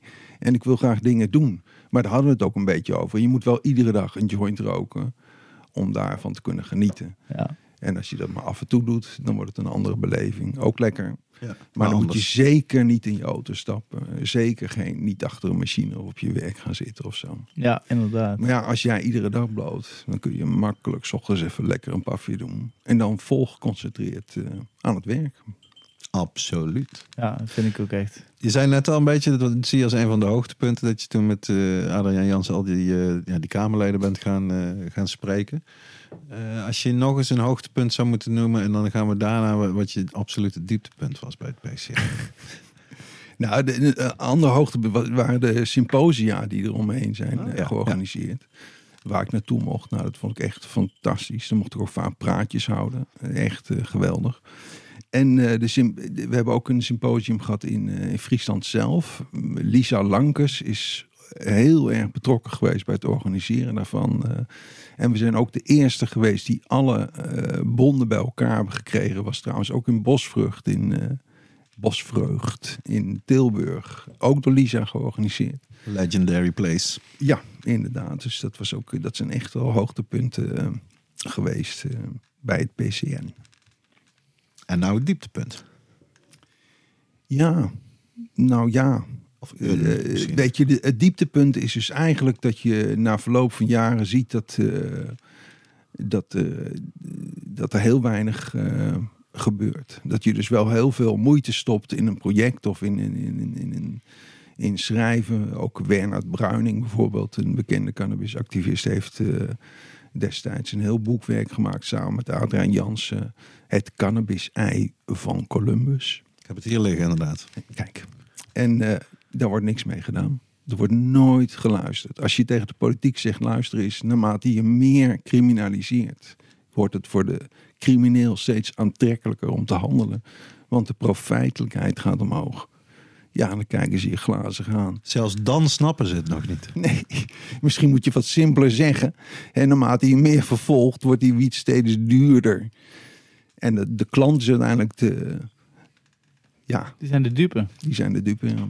Want die moeten heel veel gaan betalen. Als ik soms de prijzen zie die ik nu ook in mijn winkel moet vragen. Want ja, je hebt heel veel staf daar lopen. En je wil het ook goed doen. Je wil ook een mooi product leveren. Als je de prijzen ziet die je dan moet vragen, ja, is verschrikkelijk. Vind ik echt zo ontzettend duur. Want als je terugdenkt, eh, helemaal naar je begindagen in de tagrijn, wat je toen per gram zeg maar vroeg en wat je nou vraagt. Ja, weet, weet je, weet je, Dirk, we werkten toen destijds en moesten we ook een soort van eten of zweren met een winstpercentage van 10%. Oké. En dat mocht er precies niet meer zijn. Dus wij verkochten een stukje eh, hash voor 4 gulden, 5 gulden. En dat kochten we dan in voor 3,5 gulden ongeveer. Ja, ja. Dus je verdiende wel wat. Je moest het gewoon van veel mensen hebben. En ik, ik had niks te klagen hoor, want ik was super blij met dat baantje. Mhm. Ik heb er ook echt eh, mijn hele leven goed van kunnen roken. en, en nog steeds. Dus Ja, dat is het belangrijkste, toch? dat is het belangrijkste. Ja. Dirk, heb, Heb je nog een heb je er nog één? Nou ja, wat, ik interessant vind wel altijd, eh, iemand die zo lang al meedraait, dan heb je natuurlijk eigenlijk al die stormen en dingen meegemaakt. Ik denk dat we zelf, en ik denk dat Rens dat met me eens is, toch met die wietproef gaan we in ieder geval de andere kant op. Wel op, op een misschien heel eh, lastige manier, eh, daar kan je van alles over zeggen, maar het is niet meer alleen maar keihard meer repressie en meer war on drugs, zeg maar, als het over cannabis gaat. Eh, hoe, hoe zie jij eh, de toekomst van de branche? Nou, nou, het, kan niet anders dan dat het, eh, dat het naar een legalisering toe gaat. Dat kan niet anders. Ik, we eigenlijk allemaal een beetje af wanneer in Amerika het, net als in Canada, volledig legaal wordt. Dus dat, niet, dat ook de federale overheid het toestaat. Ja, dan is het wereldwijd gewoon klaar. Dan wordt overal gelegaliseerd. Jij verwacht een Berlijnse muur eh, scenario. Dat Oké. denk ik. Dat, dat, dat, is, dat is nodig. Anders blijft het altijd maar een beetje gepiel in de marge. Want ook het, wat, ik, wat we dus net al zeiden, het hele Nederlandse eh, legaliseringsproces, dat, dat is zo vreemd. Dat, dat met, ja, ik bedoel, dan kun je net zo goed een, een, eh, bij de tabakse DTS neerleggen. In voorverpakte zakjes, zonder dat je wat kan ruiken, wat kan zien. Dat, dat, zonder dat je ja, een, klein product kan vinden. Het wordt alleen maar, ik zal maar zeggen, een groot sigarettenmerk. Die je zo overal kan krijgen. Maar eh, een speciaal Egyptisch sigaretje, wat je vroeger nog eh, bij de tabakswinkel kon vinden, dat is er dus niet meer. En zo starten we dan ook. Hè. Dat vind ik doodzonde. Het gaat mij om de kleine, fijne producten. Een niche-markt. Elke koffieshop zou gewoon zijn eigen niche-markt moeten bedienen. Zodat je als jij in Bussum naar de koffieshop gaat, je heel wat anders koopt als wanneer je in Eindhoven naar de Pink gaat bijvoorbeeld. Zoals het eigenlijk altijd eh, is geweest. Dat Zoals een van de mooie geweest. dingen. Ja. Denk jij nou dat er wel kans is dat zo'n experiment bijvoorbeeld zoiets ook uitwijst? Dat, dat je niet op zo'n rigide, eh, eigenlijk toch ook bureaucratische manier eh, daarmee om moet gaan. Dat je meer vrijheid moet gunnen om dit juist die, die cultuur te behouden? Of denk je dat als ze helemaal zo inzetten, dat het niet meer eh, te redden is, bij wijze van spreken? Nou, wat ik dus ook al eerder heb gezegd, het beleid wordt nu gemaakt door mensen die zelf niet blowen. Dus die, die begrijpen dat niet. Dus als, als die hun zin krijgen, willen ze alleen maar een, een van voor tot achter gecontroleerde keten hebben. Maar het gaat niet alleen om controle. Ik bedoel, het gaat ook om juist vertrouwen geven aan, eh, aan mensen. Dat, dat werkt veel beter. Dat zie je trouwens ook bij grote bedrijven. Hè?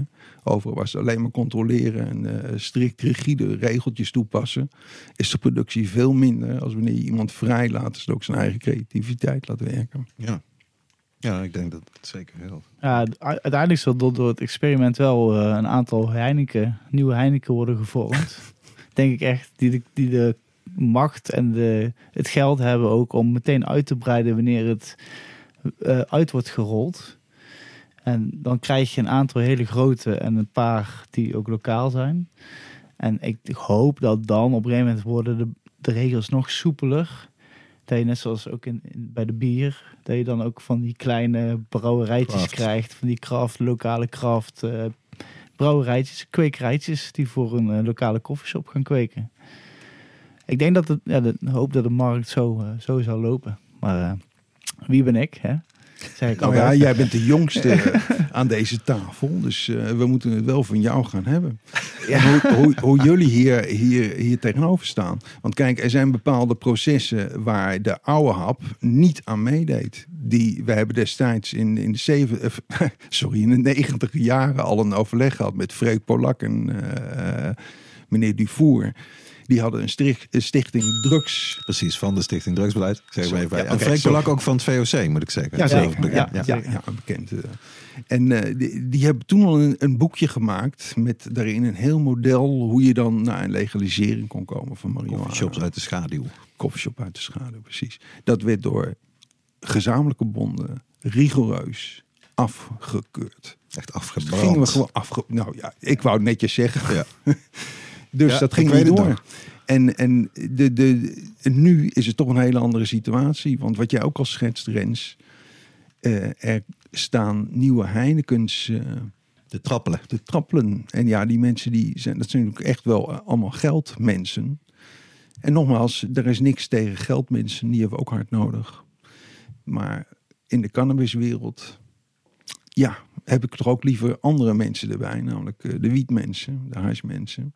Die ook op een andere manier eh, in het proces staan. En niet alleen maar grootschalig willen kweken en heel grootschalig willen verdie- verdienen.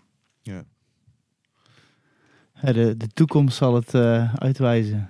We gaan het zien.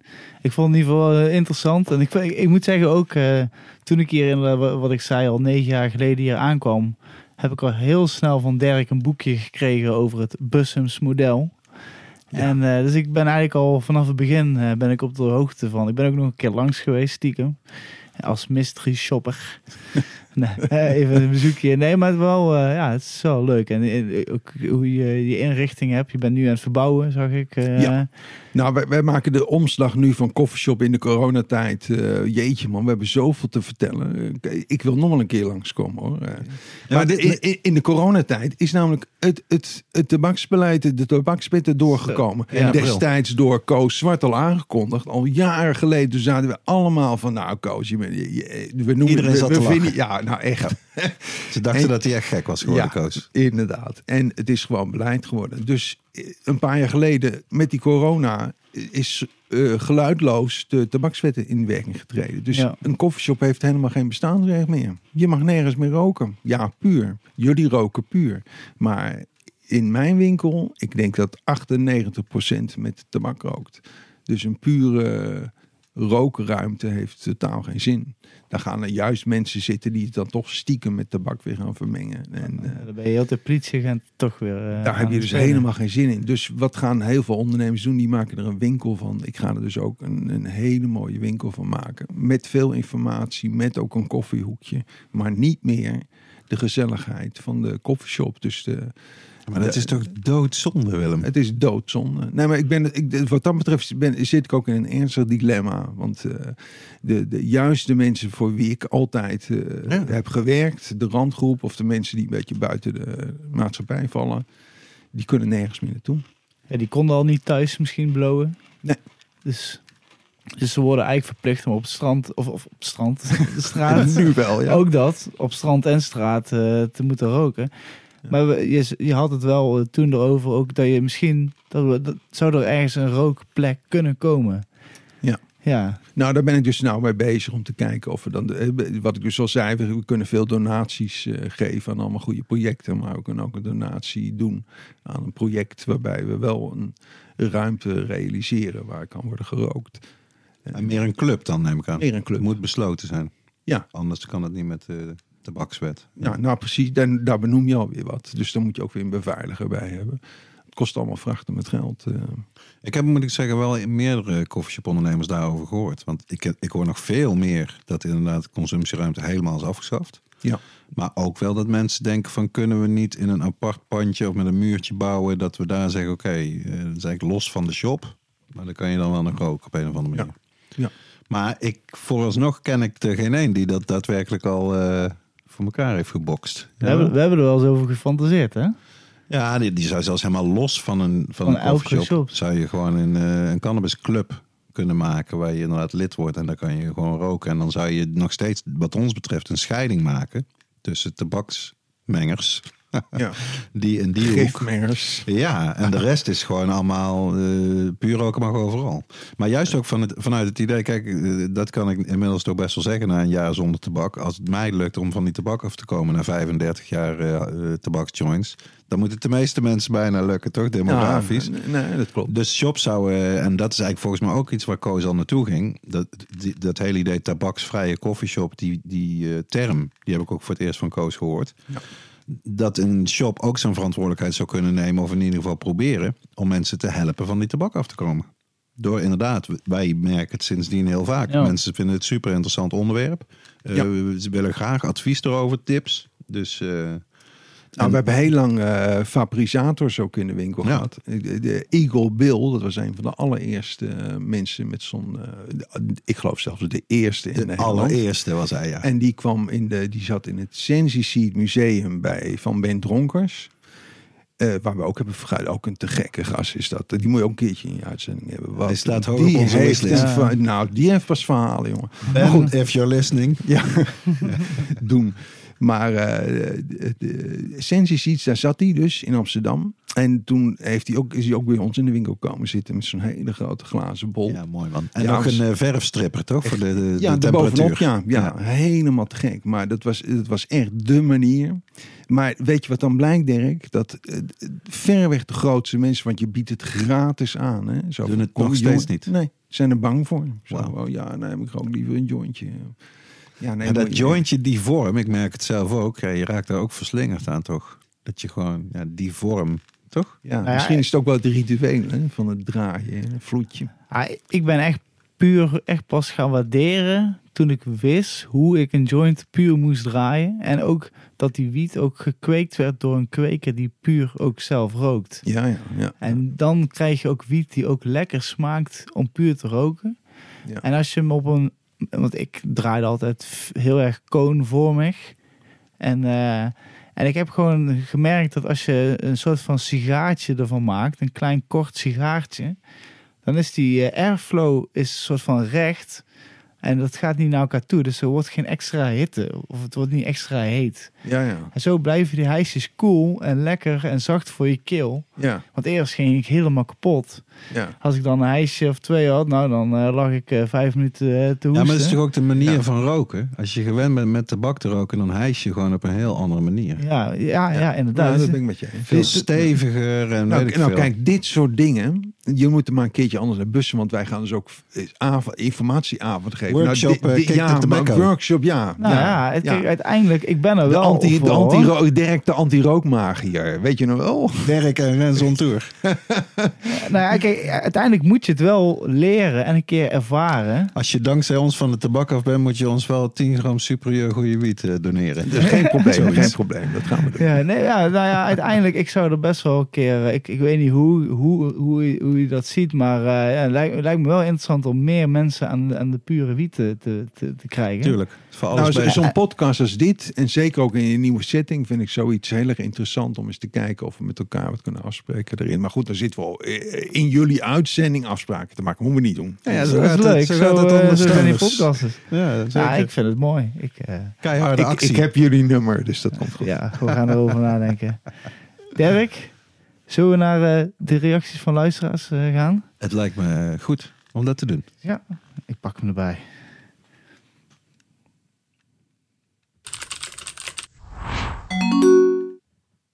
En eh, ik zal meteen, eh, want het is eh, uiteindelijk, eh, ik, ik, ik had onze luisteraars verteld dat we eh, Willem in de, in de uitzending hadden. En eh dus eh, eigenaar van Koffieshop Pyramide. En daarop kreeg ik een eh, reactie. En dan denk ik, eh, uiteindelijk eh, vroeg ik gewoon, deel me je ervaring met de Koffieshop eh, De Pyramide. En toen stuurde iemand, en ik, hij heet My Life in Cannabis Culture. Eh, super wiet in het gooi, naast de Andorra. Jammer van de kleine rookruimte, dus dan maar op de heide en de bossen struinen en roken. Veel plezier met de eh, aflevering. My Life in Cannabis Culture. Schitterende inzending. Ja, lief ook van Andorra. Want Andorra, dat was namelijk ook een Hilversum, toch? Ja, Ja, die was, ken was, ik ook nog wel. was een hele goede shop. Ik weet het nou niet meer precies. Het zal nog steeds een goede shop zijn. Want ik ga zeker niet eh, collega's afkraken hier. Integendeel. Maar Andorra was van, eh, van Moos. En Moos, Peter Samson. Ik weet, oh, mocht ik die naam noemen? weet ik niet. Maar maakt niet uit. Moos, dat was ook een eh, legendarische huisdealer uit het Tagrijn. Die al in een eerder stadium de koffieshop Andorra was begonnen. En ik kan je vertellen, die was zeer succesvol. En nog steeds, geloof ik. Het, het klinkt al als een, goeie, als een, leuk, als een, als een echt een koffieshop, hè? Ja, want dat is toch wel... eh, ja, het blijft toch interessant om ook aan jou te vragen. Hoe, hoe verklaar jij dat in Hilversum zoveel koffieshops zijn? Want dat vind ik altijd eh, dat is echt opmerkelijk. Ja, omroep en media. Ja, allemaal die blowers. En, Ja, eh, nee, maar er zitten echt ook veel artiesten kwamen er. eh, en kijk, in Amsterdam, hè, daar eh, maken ze meteen echt. Als één bekend artiest daar zit, meteen tien foto's, eigenaar erbij. Moet je nou komen wie hier staat. Dat doen ze in Hilversum niet.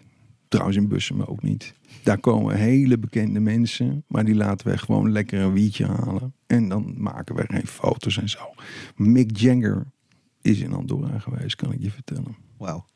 Ik wou dat dat bij ons was, maar dat is niet zo. Maar wel in Andorra. Goede reputatie. dat blijkt. echt wel. Ja. Mooi. In ieder geval bedankt. En My Life in, in Cannabis Bedankt voor je inzending. En Ja. eh, ik ga zorgen dat er in ieder geval een super mooi pakket eh, aankomt. En, En eh, eh, mocht jij een vraag hebben over eh, ja, eh, wat dan ook, of een suggestie voor een gast, eh, dan kan dat natuurlijk in de comments of per mail naar info at podcast, podcast met een t.nl. Eh, of op Instagram, kan ja, ook. Hè. op duizenden verschillende manieren. En je zal ons altijd bereiken. Ik eh, zeg op naar het kweekhoekje.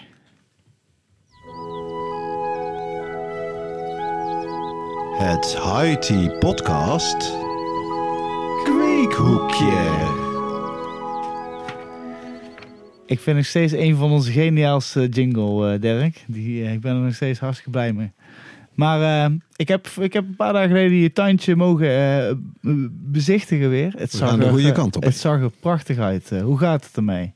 Ja, ze gaan als een tierenlier, kan ik zeggen. We hebben natuurlijk warme dagen achter de rug. Het is de warmste dag van het jaar tot nu toe. Was gisteren of eergisteren hier in, in Brabant.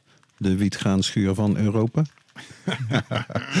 dus ik wilde vandaag eh, wat tips geven over eh, voeding geven aan je plant. Zeker met warme dagen. Want dat is wel... eh, Zeker voor beginners kunnen ze zich op kijken. Als jouw pot, potten niet al te groot zijn, omdat het nog vrij vroeg in het seizoen is en het wordt zo ontzettend heet, dan trekt hij die kluit in no time droog. Dus daar moet je goed op letten. En als je weggaat, dan verdient het aanbeveling om s'morgens bijvoorbeeld zoveel water te geven dat die schotel echt vol loopt. Want dat eh, slurpt hij gewoon in de rest van de dag wel gewoon op. Eh, je ziet nou, die plant gaat inderdaad echt in zijn groeifase, in haar groeifase. Afhankelijk van wat voor soort zaden je hebt gebruikt natuurlijk. Eh, dus dan loont het de moeite om te gaan voeden. Daar zijn 100 miljoen verschillende merken en mogelijkheden voor. Zelf gebruik ik, ja, ik, kan, ik moet er eerlijk over zijn, maar ik gebruik toch gewoon, hoe heet het ook weer? Biotabs, Ja, nee, biotabs, precies. Onze vrienden van. Ja, nou, nou, nou. Al een tijdje. Eh, en dat bevalt goed, maar ik doe altijd rustig aan qua voeding. En eh, bijna altijd gewoon afwisselen, wel voeding, geen voeding. En eh, gewoon water tussendoor. En dus die eerste weken eh, helemaal niet. En wat wel super makkelijk is, maar dat doe ik ook pas als ze echt in hun eindpot gaan. Om zo maar eens te zeggen, de grootste die ik gebruik zeg maar, voor de buitenplanten. Eh, dan ook zo'n tabletje erin van eh Biotabs. Maar eh, ja, ik denk dat het wel eh, voor deze periode en de komende weken hou dat in de gaten met warm weer. Zorgen dat je überhaupt water geeft, of er nou voeding in zit of niet. En als je plant uitbundig aan het groeien is, dan is het de moeite waard om een voeding van welk merk dan ook natuurlijk uit te zoeken. Hey, gebruik jij ook bietensap in, de, in de afbloeifase? Ik gebruik geen bietensap in de afvloeifase, maar jij denk ik wel. Ja, maar dat maakt je wiet heel lekker zoet. Wist je dat? Echt waar? Ja, echt waar. Ze noemen het ook wel vitrosol. Maar het is dan weer de, de commerciële benaming. Gewoon bietjes koken, Aha. bietensap. En dat doe je lekker eh, over je plantjes af en toe.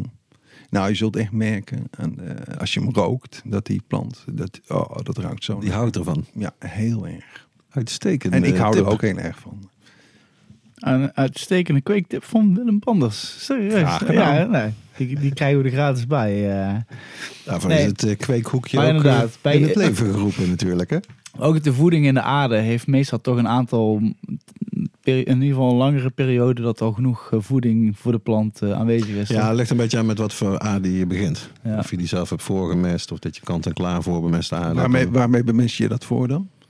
Eh, ja, ik ben een, eh, een luie buitenkweker. Dus ik koop gewoon kant en klaar eh supermix of hoe het heet. denk van van koop je dat Bionova. gewoon bij, bij, bij het plantencentrum of het tuincentrum? Eh, nee, want specifieke echt de merken die van oud zeg maar voor cannabis gaan, Ja. die zie je eigenlijk niet in het tuincentrum. En Nee. die koop ik wel graag. Nee, de, helaas, want ik heb hier altijd wel grootje op schat in Eindhoven waar ik gewoon naartoe kon als, Ja. eh, als consument, maar nu niet meer. Nee. Dus die bestel ik via internet. Dat is een Aha. beetje het enige wat ik doe. Ik doe nooit bol.com. Want het enige wat ik via internet bestel is boekwinkeltjes.nl voor tweedehands boeken en tijdschriften. en, eh, en een growshop die, eh, die dit allemaal netjes kan thuis bezorgen. Aha. Oh, dus dat kan gewoon via internet. Eigenlijk geen hebben die, die winkels dus gewoon allemaal gesloten. Ja. Hè? Ze lekker, lekker moeilijk doen. En nou gaan we het gewoon via internet bestellen. Ja, op dit moment speelt er een grote uh, growshopzaken. Zowel een groothandel als volgens mij ook een kleinhandel. Eh, en dat is wel, daar moeten we misschien in de volgende uitzending eh, wat aandacht aan besteden. Of we vragen Maurice Veldman, die advocaat is in die zaak. Ja, dat, want het is toch eh, dat is echt zeer kwalijk. En dat daar nog steeds zo vol Bizar. over wordt gezeukt. Bizar. Ongelooflijk.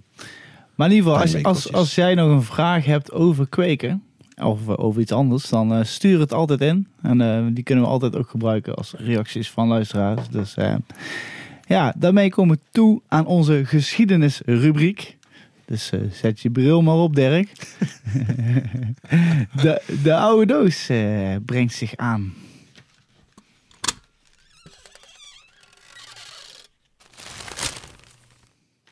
Nou, ik, eh, het is nog vrij licht, dus gelukkig hoef ik mijn leesbrilletje niet op te zetten, Rens. Maar thanks for the consideration. Ik, ik hoop niet dat ik een gevoelige snaar heb. eh. sorry, sorry. Ah, echt, het is toch erg. hè? de Ja, man is sorry, journalist. ja. Eh, Journalisten die schrijven en lezen altijd heel veel. Daar Ja, krijg precies. je dat van. je dat heeft niks met, met ouderdom te maken. In de oude doos vandaag zit een boekje. Het eerste boekje van mijn goede vriend DC Lama. Bij sommige mensen bekend als Dennis Lahey, directeur van de In Amsterdam. Eh, een, een voortzetting van de oude Junkiebond, notabene. Ik denk dat we Dennis ook een keer moeten vragen, als gast in de podcast. Wij hebben zoveel mensen nog op onze lijstje staan. Hè. Dat is Zeker niet weten We- dat hij een keer gaat we komen. kunnen nog door. Bij veel mensen ook bekend als de presentator van Cannabis Bevrijdingsdag. Natuurlijk, DC Lama. Ja. Eh, jarenlang heeft hij korte verhaaltjes geschreven en korte verhalen en columns voor eh, de Highlife en ook voor Essentie. En ook voor Zone 5300, een eh, schitterend stripblad. Waarvan ik eigenlijk niet weet of het nog bestaat, maar ik hoop het wel. Eh, en het eerste, de eerste bundel van die verhalen die heet Hashtaggy Drugs. Een eh, grappige woordspeling. En eh, nou ja, ik zag dat het verschenen is in 1999. Ja, dus dat is toch uit de vorige eeuw. Dus eh, ja, past wel in de oude doos. Dus ik heb hier het, het kortste verhaal uit die bundel uh, Drugs. En dat verhaal heet Schipper. En dat ga ik nu voorlezen. Dag Schipper. Ik vroeg me af of u misschien nog personeel kunt gebruiken. Nee, ik heb momenteel geen werk. Nou, dat komt mooi uit, want ik hou helemaal niet van werken.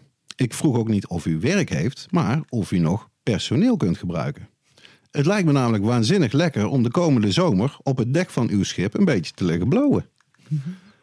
Ah, u komt voor die functie. Dat komt goed uit, want ik heb de vorige net ontslagen. Die lag wel de hele dag op het dek, maar blowen ho maar. Als hij drie jointjes op een dag rookte, was het al veel. U rookt duidelijk meer. Zeker, schipper. Als u wilt, heb ik er al drie gerookt voordat het middag is. Dan zal ik je ook goed betalen, jongen. Voor de vorige kocht ik echt kilo's wiet. Maar hij deed er niks mee. Ja, een beetje verstoppen als we bij de grens waren. Maar dat blijft natuurlijk mijn verantwoordelijkheid. Dat we wiet bij ons hebben, is een zaak van de kapitein. Ik zal u geen enkele verantwoordelijkheid ontnemen, kapitein. Uh, en je houdt toch niet van lekker koken, je waterbed verschonen, je rug masseren en uh, dat soort zaken, hè? Nee, schipper. Als ik bij u aan boord ben, steek ik geen vinger uit. Anderen mogen dat allemaal voor mij doen. Dan is het goed, want ik heb net een stel bloedmooie vrouwen aangenomen. Stap maar in, kunnen we zo vertrekken. De band heeft de instrumenten net aan boord. Ik hoop dat je een beetje van psychedelische funk houdt. Waar varen we eigenlijk eh, heen? Blower, je zegt het maar. Wat een verhaal. Ja, good old DC Lama. Nog steeds antiquarisch verkrijgbaar, die bundel. Hashtaggy drugs, vol met dit soort eh, hilarische korte verhalen. De Carmichelt van de coffeeshop heb ik hem eh, destijds genoemd. Goeie benaming. Ja, hartstikke mooi verhaal, Duidelijk. In ieder geval, nou, tijd alweer voor onze laatste vaste rubriek van deze aflevering. De wijze woorden.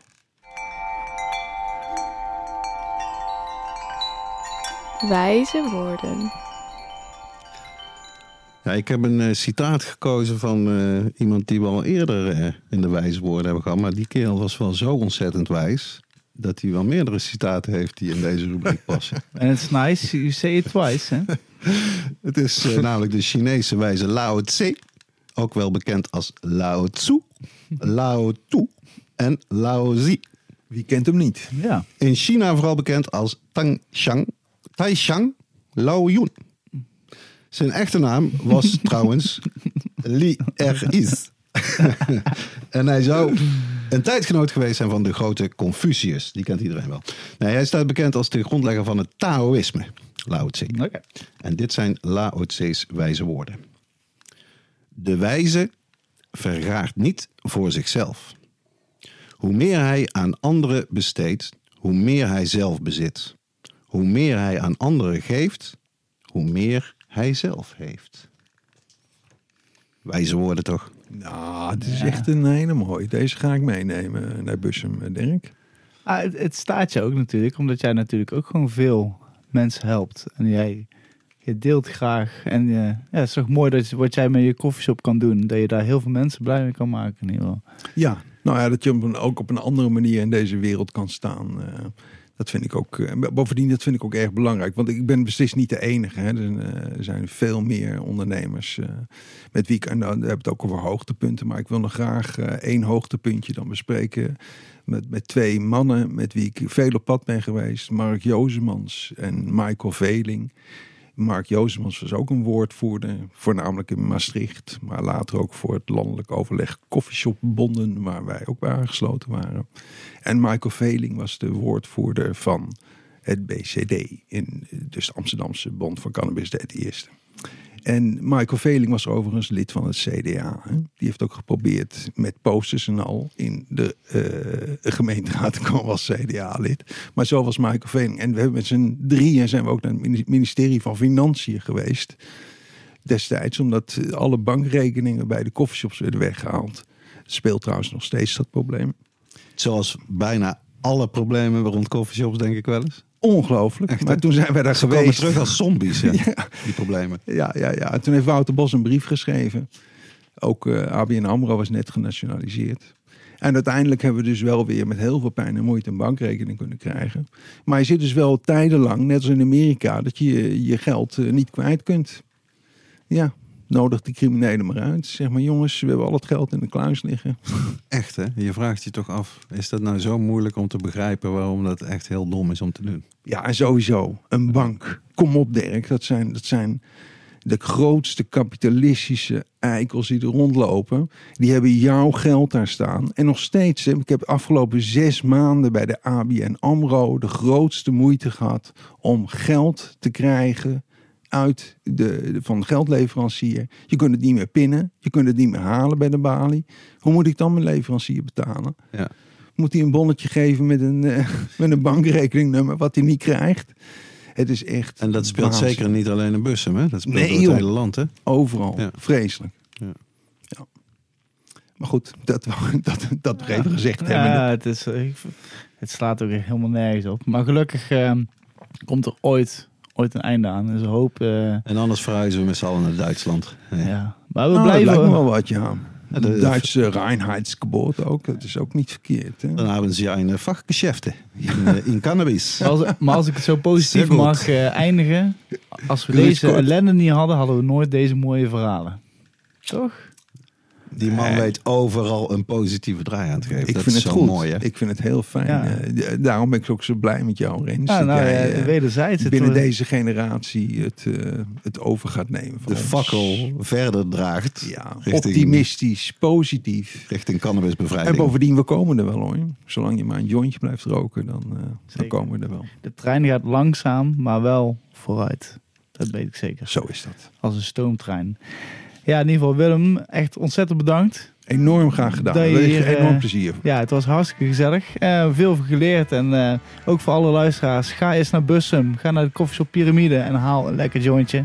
En Sowieso. dan zal misschien daarna de actieve verbouwing klaar zijn. Dan heb je een heerlijke mooie winkel. En misschien daarnaast een heerlijke mooie plek om te roken.